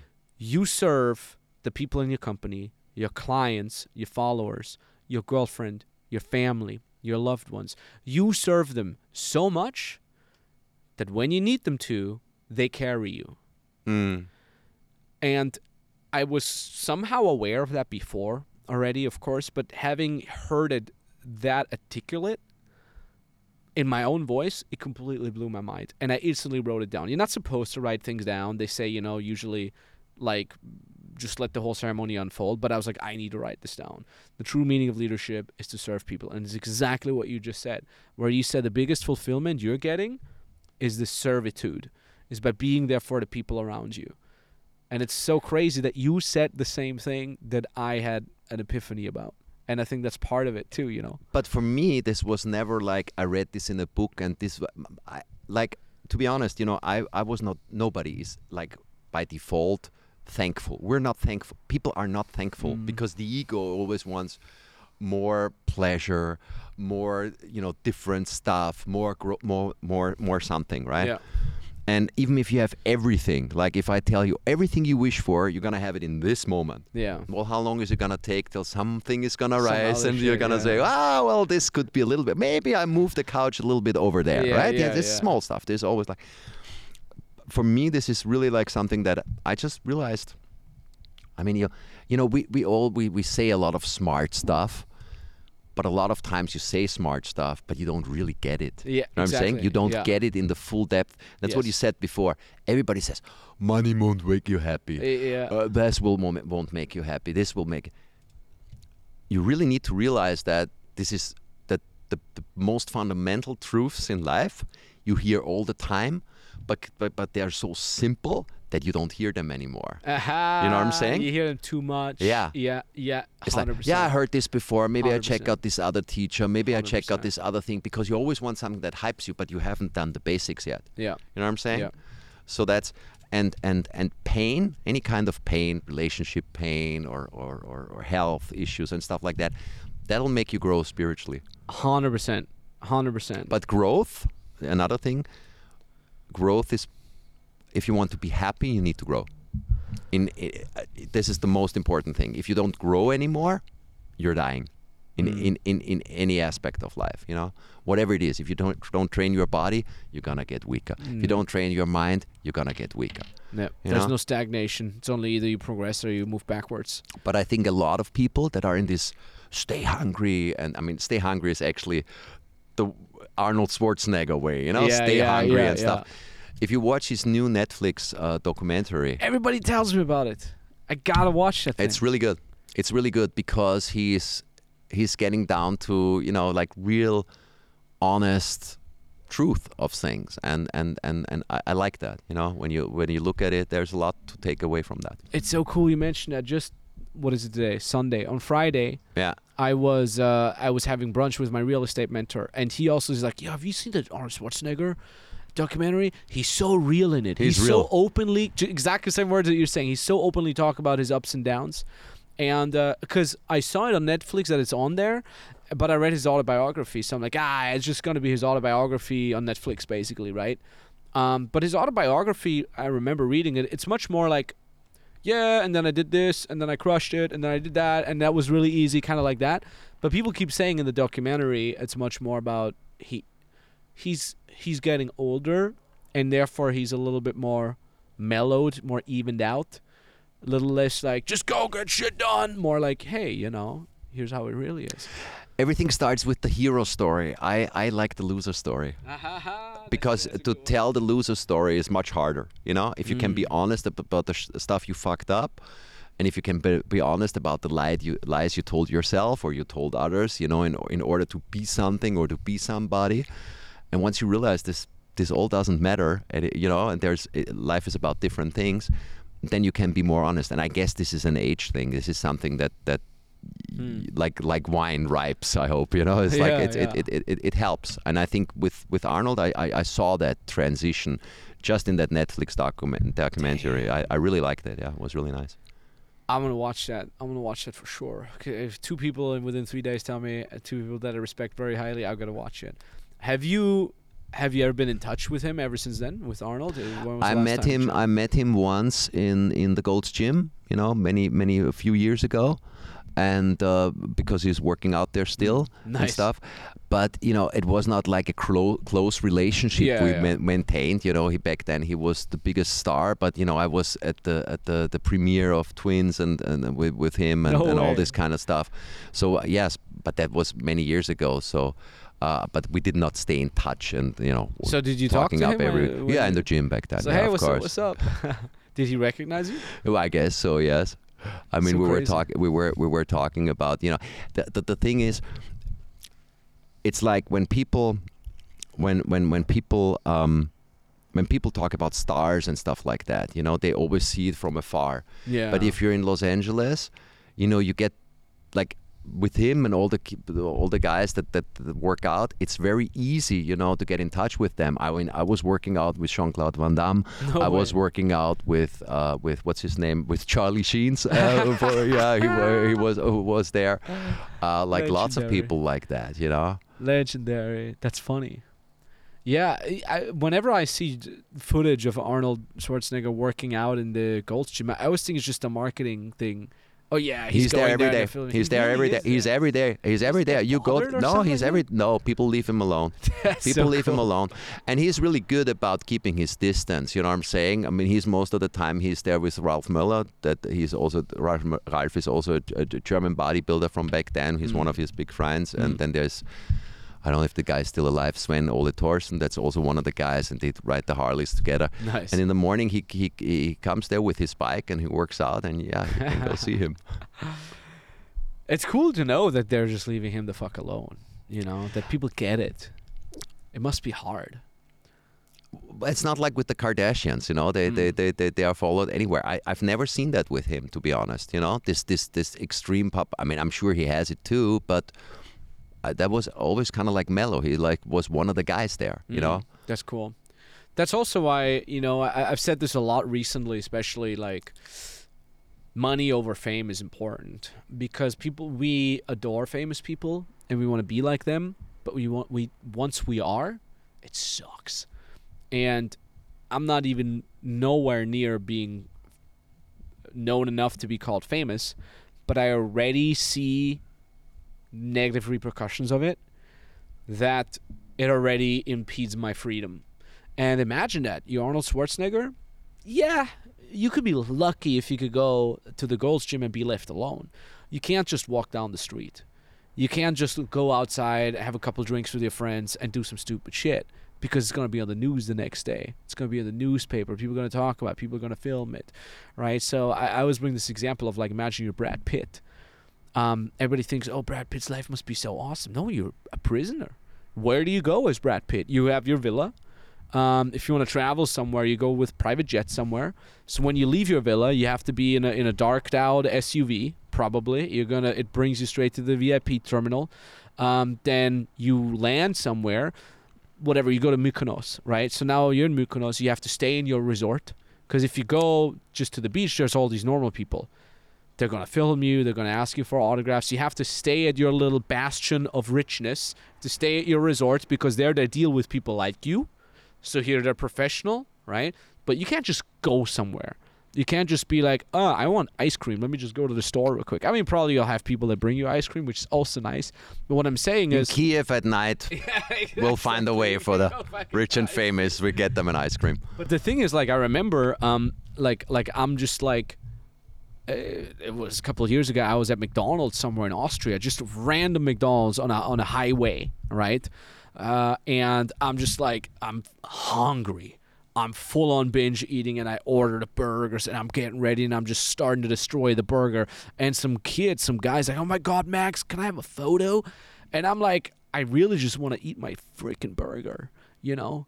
But now I have to like, st- my mouth is stuffed. I got breadcrumbs all over me, and I'm like on the picture with the guy, like her, her, you know.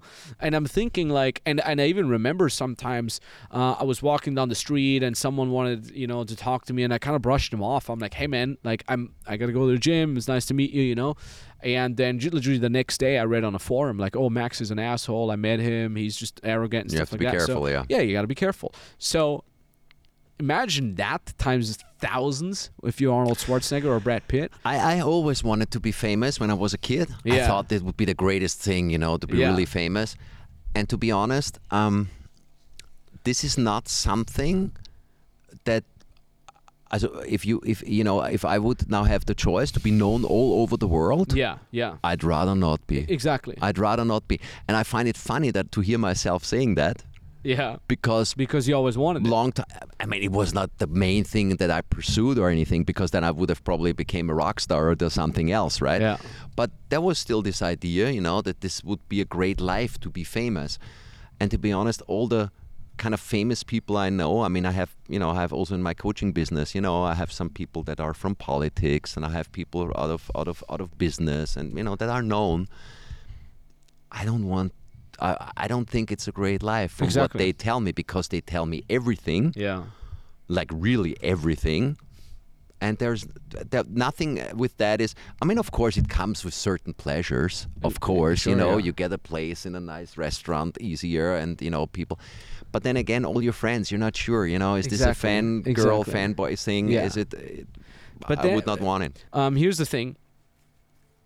Imagine you're the you're the owner of these toy toy toilets. You know the little, the portable toiletry toilet things. You know they see on festivals, on construction sites, and all. Nobody Imagine knows this guy. Nobody knows who the hell you are.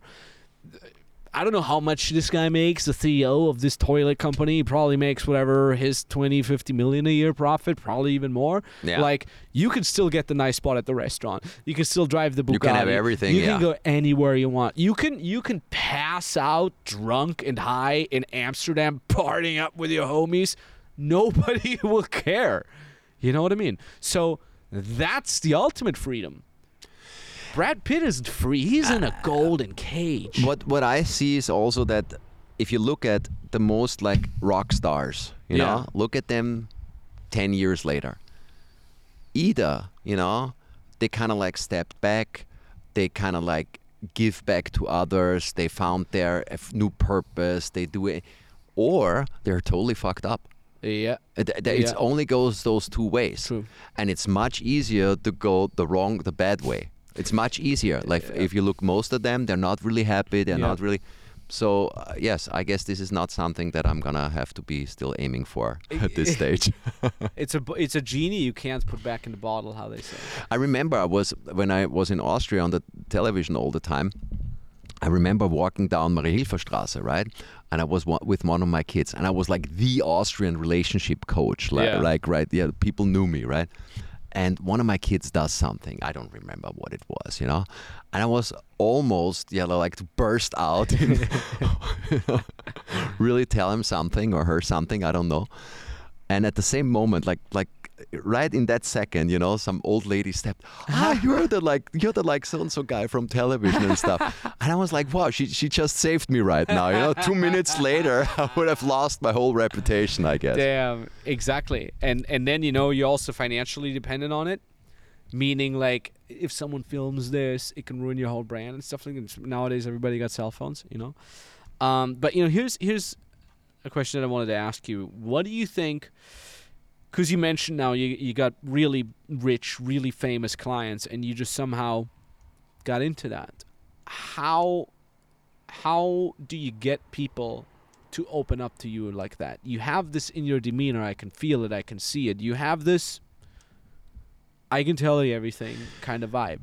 I can tell you how I do it because I talk to people like I've known them for years. Hmm. and I know after all these times working with people, I know pretty quick whether they tell me bullshit or if it's the truth. Hmm. You know, that Mm. goes really quick, and that's especially with people that are rich or famous or feel entitled in any way. You know, a lot of people will like back off of telling them the truth or s- s- saying the the hard thing to say. Like I had, I Ah. met this one guy, right? He came and uh, and he was like, yeah, well, I was talking to him for like you know 30 minutes or something like that, and he told me a little bit about, his life, and then he told me one of his biggest problems is that he thinks that you know all the women they just like him for his money. And I said to him, well, after talking to you for 30 minutes, I believe you're right because you got not much more to offer, so you want to work on that. And they love that honesty, you know, Mm, and, and, and, and, and I and I I like to be that kind of guy, you know, that that tells them. I, that's that's also kind of like my style, right? Mm. And uh, because I'm not, You're not sugarcoating. I'm not things. no, and I'm not afraid to let down my own pants. You know what I'm saying? Yeah, I Yeah, will tell you every every bullshit about my life if you want to hear. I can tell you about my mistakes and everything that I've done. So therefore, I'm not scared of of saying things that other people probably won't say that way Yeah. and that that helps me a lot in that kind of work. You know, And that makes to you eye level real. with them because most Yeah. people they're like they're looking up or they're they're they're afraid to say the wrong thing or I can't tell him that or I can't tell her that. The the quicker you step in, that's that's kind of like my thing. That's what I Mm. like to do. And and that's what and that's why people. And it doesn't impress me to be honest. It does not. It, the, the problem is, it does not impress me. Like, I if I I mean, of course, if I see a nice mansion or if I see somebody driving a Bugatti or something, okay, this is a Bugatti, this is a nice mansion. But I've seen so many mansions, you know. I mean, just going around Beverly Hills, you see so many. Everything is, and, and there's always something more, and there's always something bigger, and there's this next, not even bigger building in Dubai, and they have even bigger diamonds. And I'm like, okay, I've seen all the diamonds and all the buildings in the world. Now it's not, you know, we, Yeah. you're gonna. it's a good point that you're bringing up, and I, I remember specifically this hilarious story. I'm not sure in how much detail we can go, but where you helped one of the a very rich person marry a supermodel. Well, we're gonna go shallow on that story yeah, yeah, because let's go shallow. We because don't want people to. might- yeah, it's a truth. It's a s- yes, it's the Let- truth. Tell me what you can talk about, because it's a hilarious as hell story. What can I talk about? Well, um, uh, the guy he fell in love with a well-known model, and uh, he he wanted to meet her and he wanted to date her.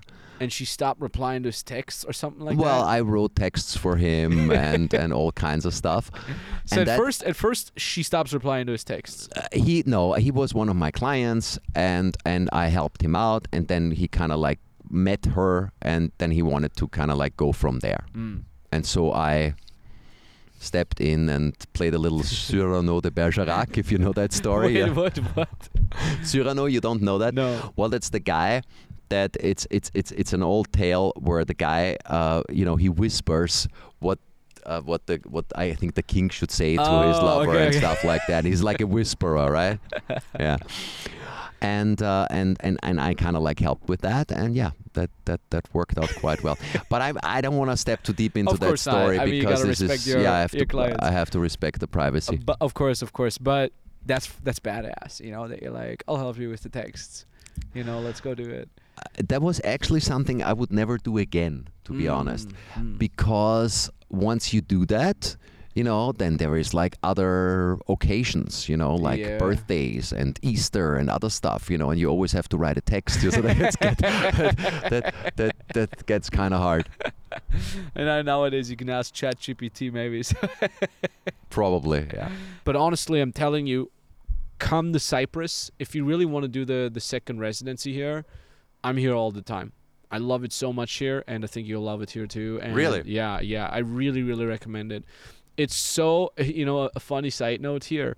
Um, it's so full of entrepreneurs, online entrepreneurs, do exactly the same as you and of me. course It's so funny. Just the other day, I was at the gym, and I'm walking up and I'm uh, uh, warming up for uh, overhead press. I just arrived. Overhead press. A guy comes up to me. He's like, "Max, Max, I don't know if you remember me. Last year we we met here. I took a picture with you." I'm like, "Cool, cool." He's like, "I've been meaning to ask you, can I join your mastermind?" And I'm like, just warming up. I'm like, "Oh yeah, sure. DM me on Instagram. I'll sign you up." You know. Two days later, he bought for 14k. So I was like, "That's a lucrative." Workout, a, lu- a workout. lucrative bench press, uh, a lucrative uh, upper body press that I've just done. Um, things like that happen all the time in, in Cyprus. It's it, and and it's great, and it's like, you know what I also really like here is that the the vibration, if you want to call it, is Mhm. really really high, because it's not like South America where everything is everybody's four hours too late and it's too laid back. It's not like Germany and Austria where everybody is just like stressed. And it's not like when you go to like a resort where the waiter or the hotel staff is ultra nice to you because it's their freaking job or God beware because they want to have your money. People here are just nice because it's a fucking beautiful island in the middle of the Mediterranean Sea. They're very relaxed, but at the same time, it's European Union. Uh, you can get your shit done. Maybe not as fast and as diligently as Yeah, Germany yeah, and but Austria, it's- but, you get it done. It's Yeah. not too extreme yeah and and um, it, the food is so good. Everything grows here. Bananas, papayas grow here, kiwi, oranges, uh, all the vegetables, tomatoes, and um, if you know a good butcher, have you been around have you been around cyprus did you look at it already or you've just always stayed in one place I've been to Larnaca. Uh, Larnaca, I don't like. Okay. It's a city. It's a have you been to the mountains this, yeah, this, yeah. We drove up. Beautiful, beautiful. Yeah. So we drive around sometimes. I stayed in Lachi, which is more like the water sports area. It's a little bit too remote. Um, Limassol is really nice. Limassol is blowing up right now. Paphos is also blowing up. Mhm. Um, they're gonna have a university there. One of the most prestigious universities of Lebanon is moving oh here Oh, really and uh, there's going to just be 3000 people moving here are all students so they're going to build infrastructure there it's going to be it's that town that little city is going to so you're really l- looking to stay here more often yeah like i said like every because every time i come here i'm like ah, i gotta go to cyprus again gotta because i have to stay 60 days per year here Mhm. because i need to pay taxes somewhere only 60 Only 60. I So the hundred and No, no, 60. Here's the thing because I travel so much, I don't have a tax residency anywhere. Because nowhere I'm staying longer than the necessary 180 days. So originally I wanted to pay taxes in Austria, right? And then I go to my tax consultant and he's like, "I you can't pay taxes here." And I'm like, "Why not?" You're not pay, you're not spending enough money here, and you're not spending enough days here. You're just spending 160 days here. Austria doesn't want your money, so I'm like, well, I got to pay taxes somewhere, right? Because when That's I the first time I ever heard that Austria doesn't want the money from Yeah, yeah, anybody. yeah, yeah. So- Normally, people complain about the taxes because I'm never there. I'm spending Okay. maybe a month, a year there. I mean, you know it. Every time I'm there, I'll hit you up um, because I just travel too much. But so you could you could argue, well, um, if you tax resident nowhere, just don't pay taxes anywhere, which is is a solution. But the problem is, once I do start investing in real estate and stuff like that, they're gonna ask, "Hey, where did you pay your taxes for the last five years?" Oh, nowhere. Some people are not gonna have a problem with that, but some people will. And I definitely do want to pay taxes. I want to do my part. I think it's everybody's duty, at least to a degree, to pay your taxes. And uh, Cyprus has this thing where you spend 60 days a year here, boom, you're tax resident here. And the cool thing is, of course, taxes are lower. You got 12.5% on corporate taxes. Number two, 60 days a year is much less than 160 days. It's two months. Um, number three, it's in the European Union. So you're not paying taxes somewhere in Guatemala or whatnot. You're paying in the European Union. So meaning everything is super transparent. You have to have ultra tight bookkeeping, which means you have to have every business expense needs to be Here. shown with yeah, with an invoice and all that, which is cool. I like that. You know, I'm happy to do that.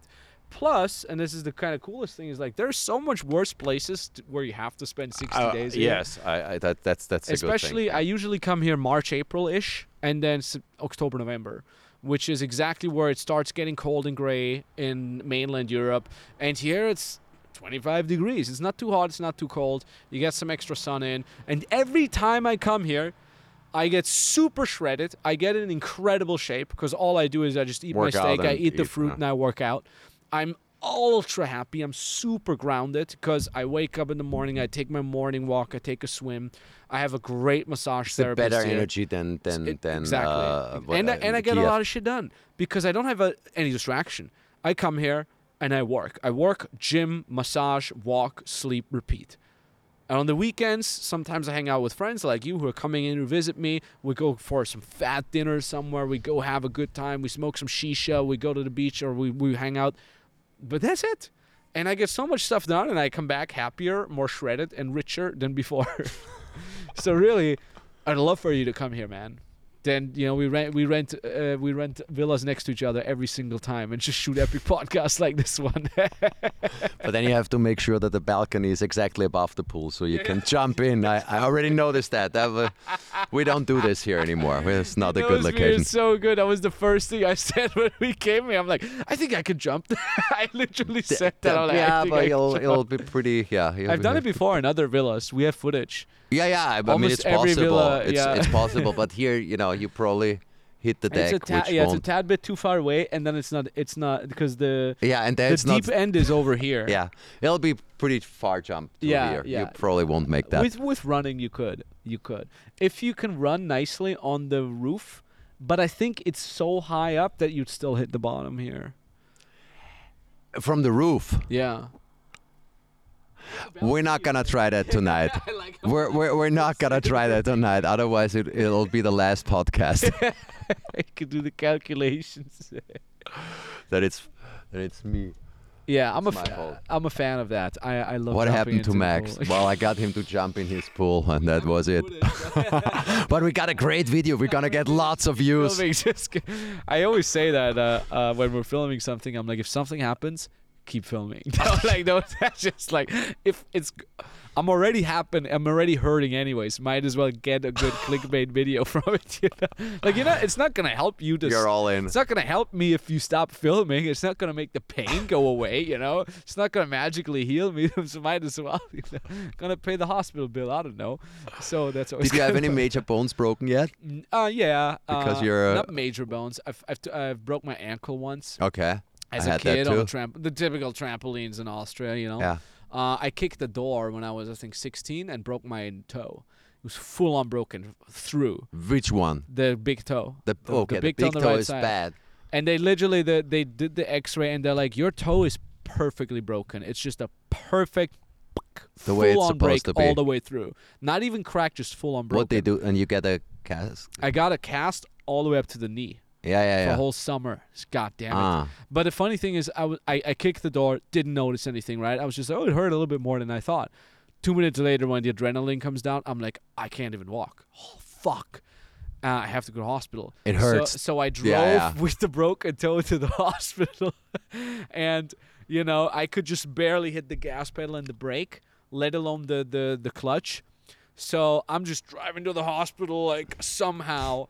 And I parked over, not even exaggeration, over two disabled parking spots because I couldn't reverse and Yeah, you know, I was yeah, just, yeah, fuck just right just stood on two disabled parking and I just like I, I I crawled towards the the entrance of the hospital and two doctors are smoking outside and they're like do you have a problem and I'm like you know I'm limping my right f- and I'm like what does it look like I'm going to the hospital I'm limping what why do you think I'm I here think because got a my head no it's my freaking leg I had a I had a guy I had a guy once, and uh, he was his his girlfriend. She was cheating on him, right? Mm.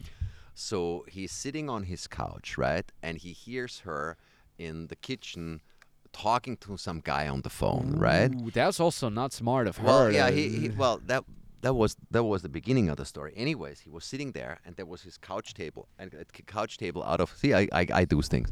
So this couch table out of glass, right, and underneath there was a a, a bag of of chips, oh, no. and he got mad, so he wanted to kick the bag of chips, oh but he oversaw that there was this table, and he broke his leg oh he broke his leg.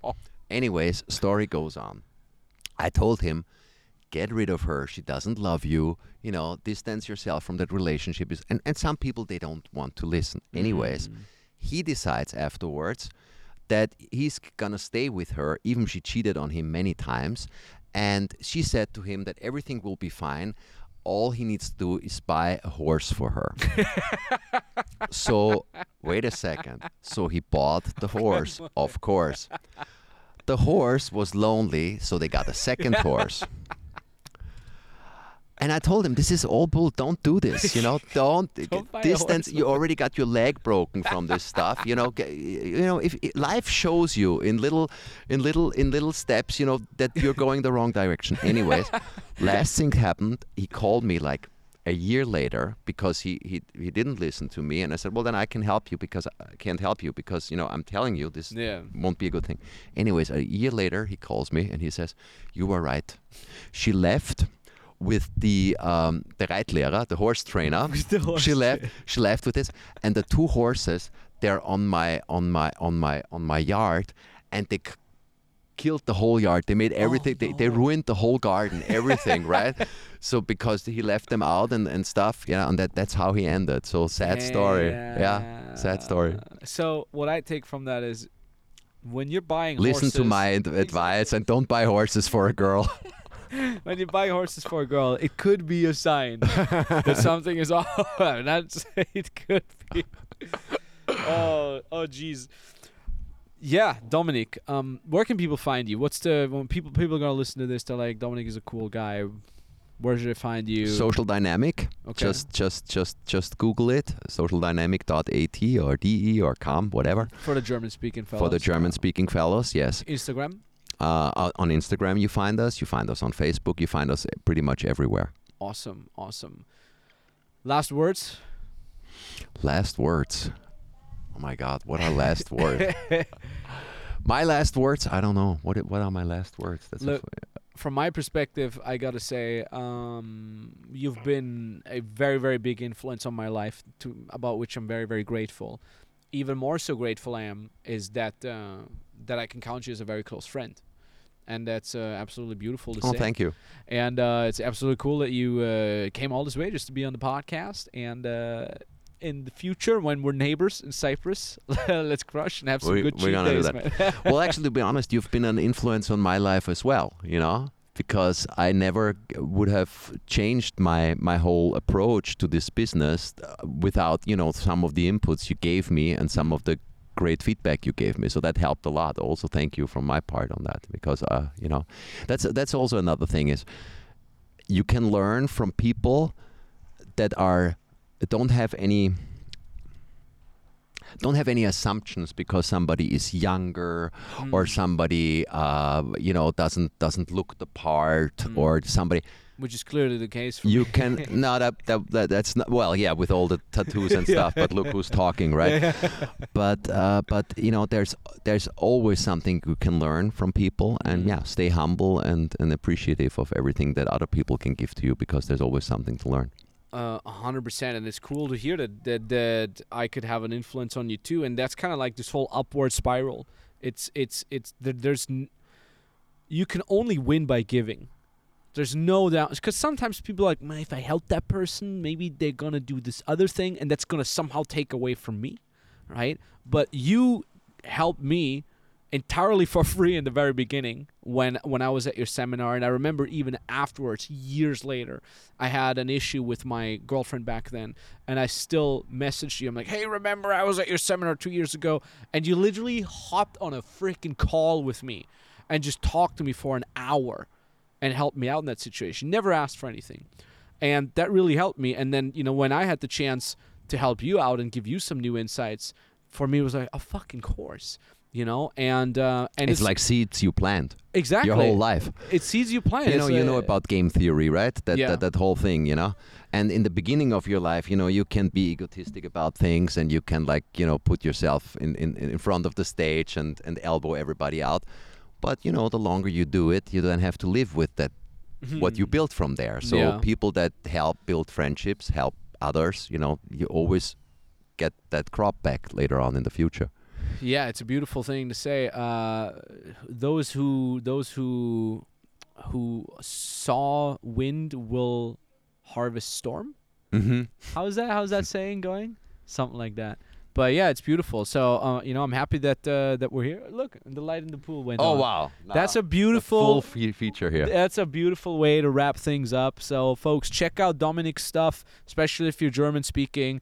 He's the real OG, the OG of personal development, dating, relationship advice. And uh, I'll have you back on a podcast at some point, hopefully very soon. we'll do that GG. thank you And if you get inspired by Dominik's success story and the fact that he's helped so many other people, or maybe you get inspired by my success story and you say, hey, how, how can I start as a coach here as well? I, I might not have the full confidence yet, or maybe you even do, but how do I get started? Then go ahead and book a free consultation entirely for free, not a sales call, literally just a free consultation with us over at maxtornow.com forward slash call. Uh, you'll just fill out a quick application. You can book the exact date and time uh, that works for you, and then you'll be patched through right through directly either me personally or with an expert from my team will help you. We tell you exactly what you need to do in order to get your first clients to you know become a personality on social media if you want that or just to make your first 5 to 10 or even 20k a month. Like i said maxtornow.com forward slash call. Talk to you soon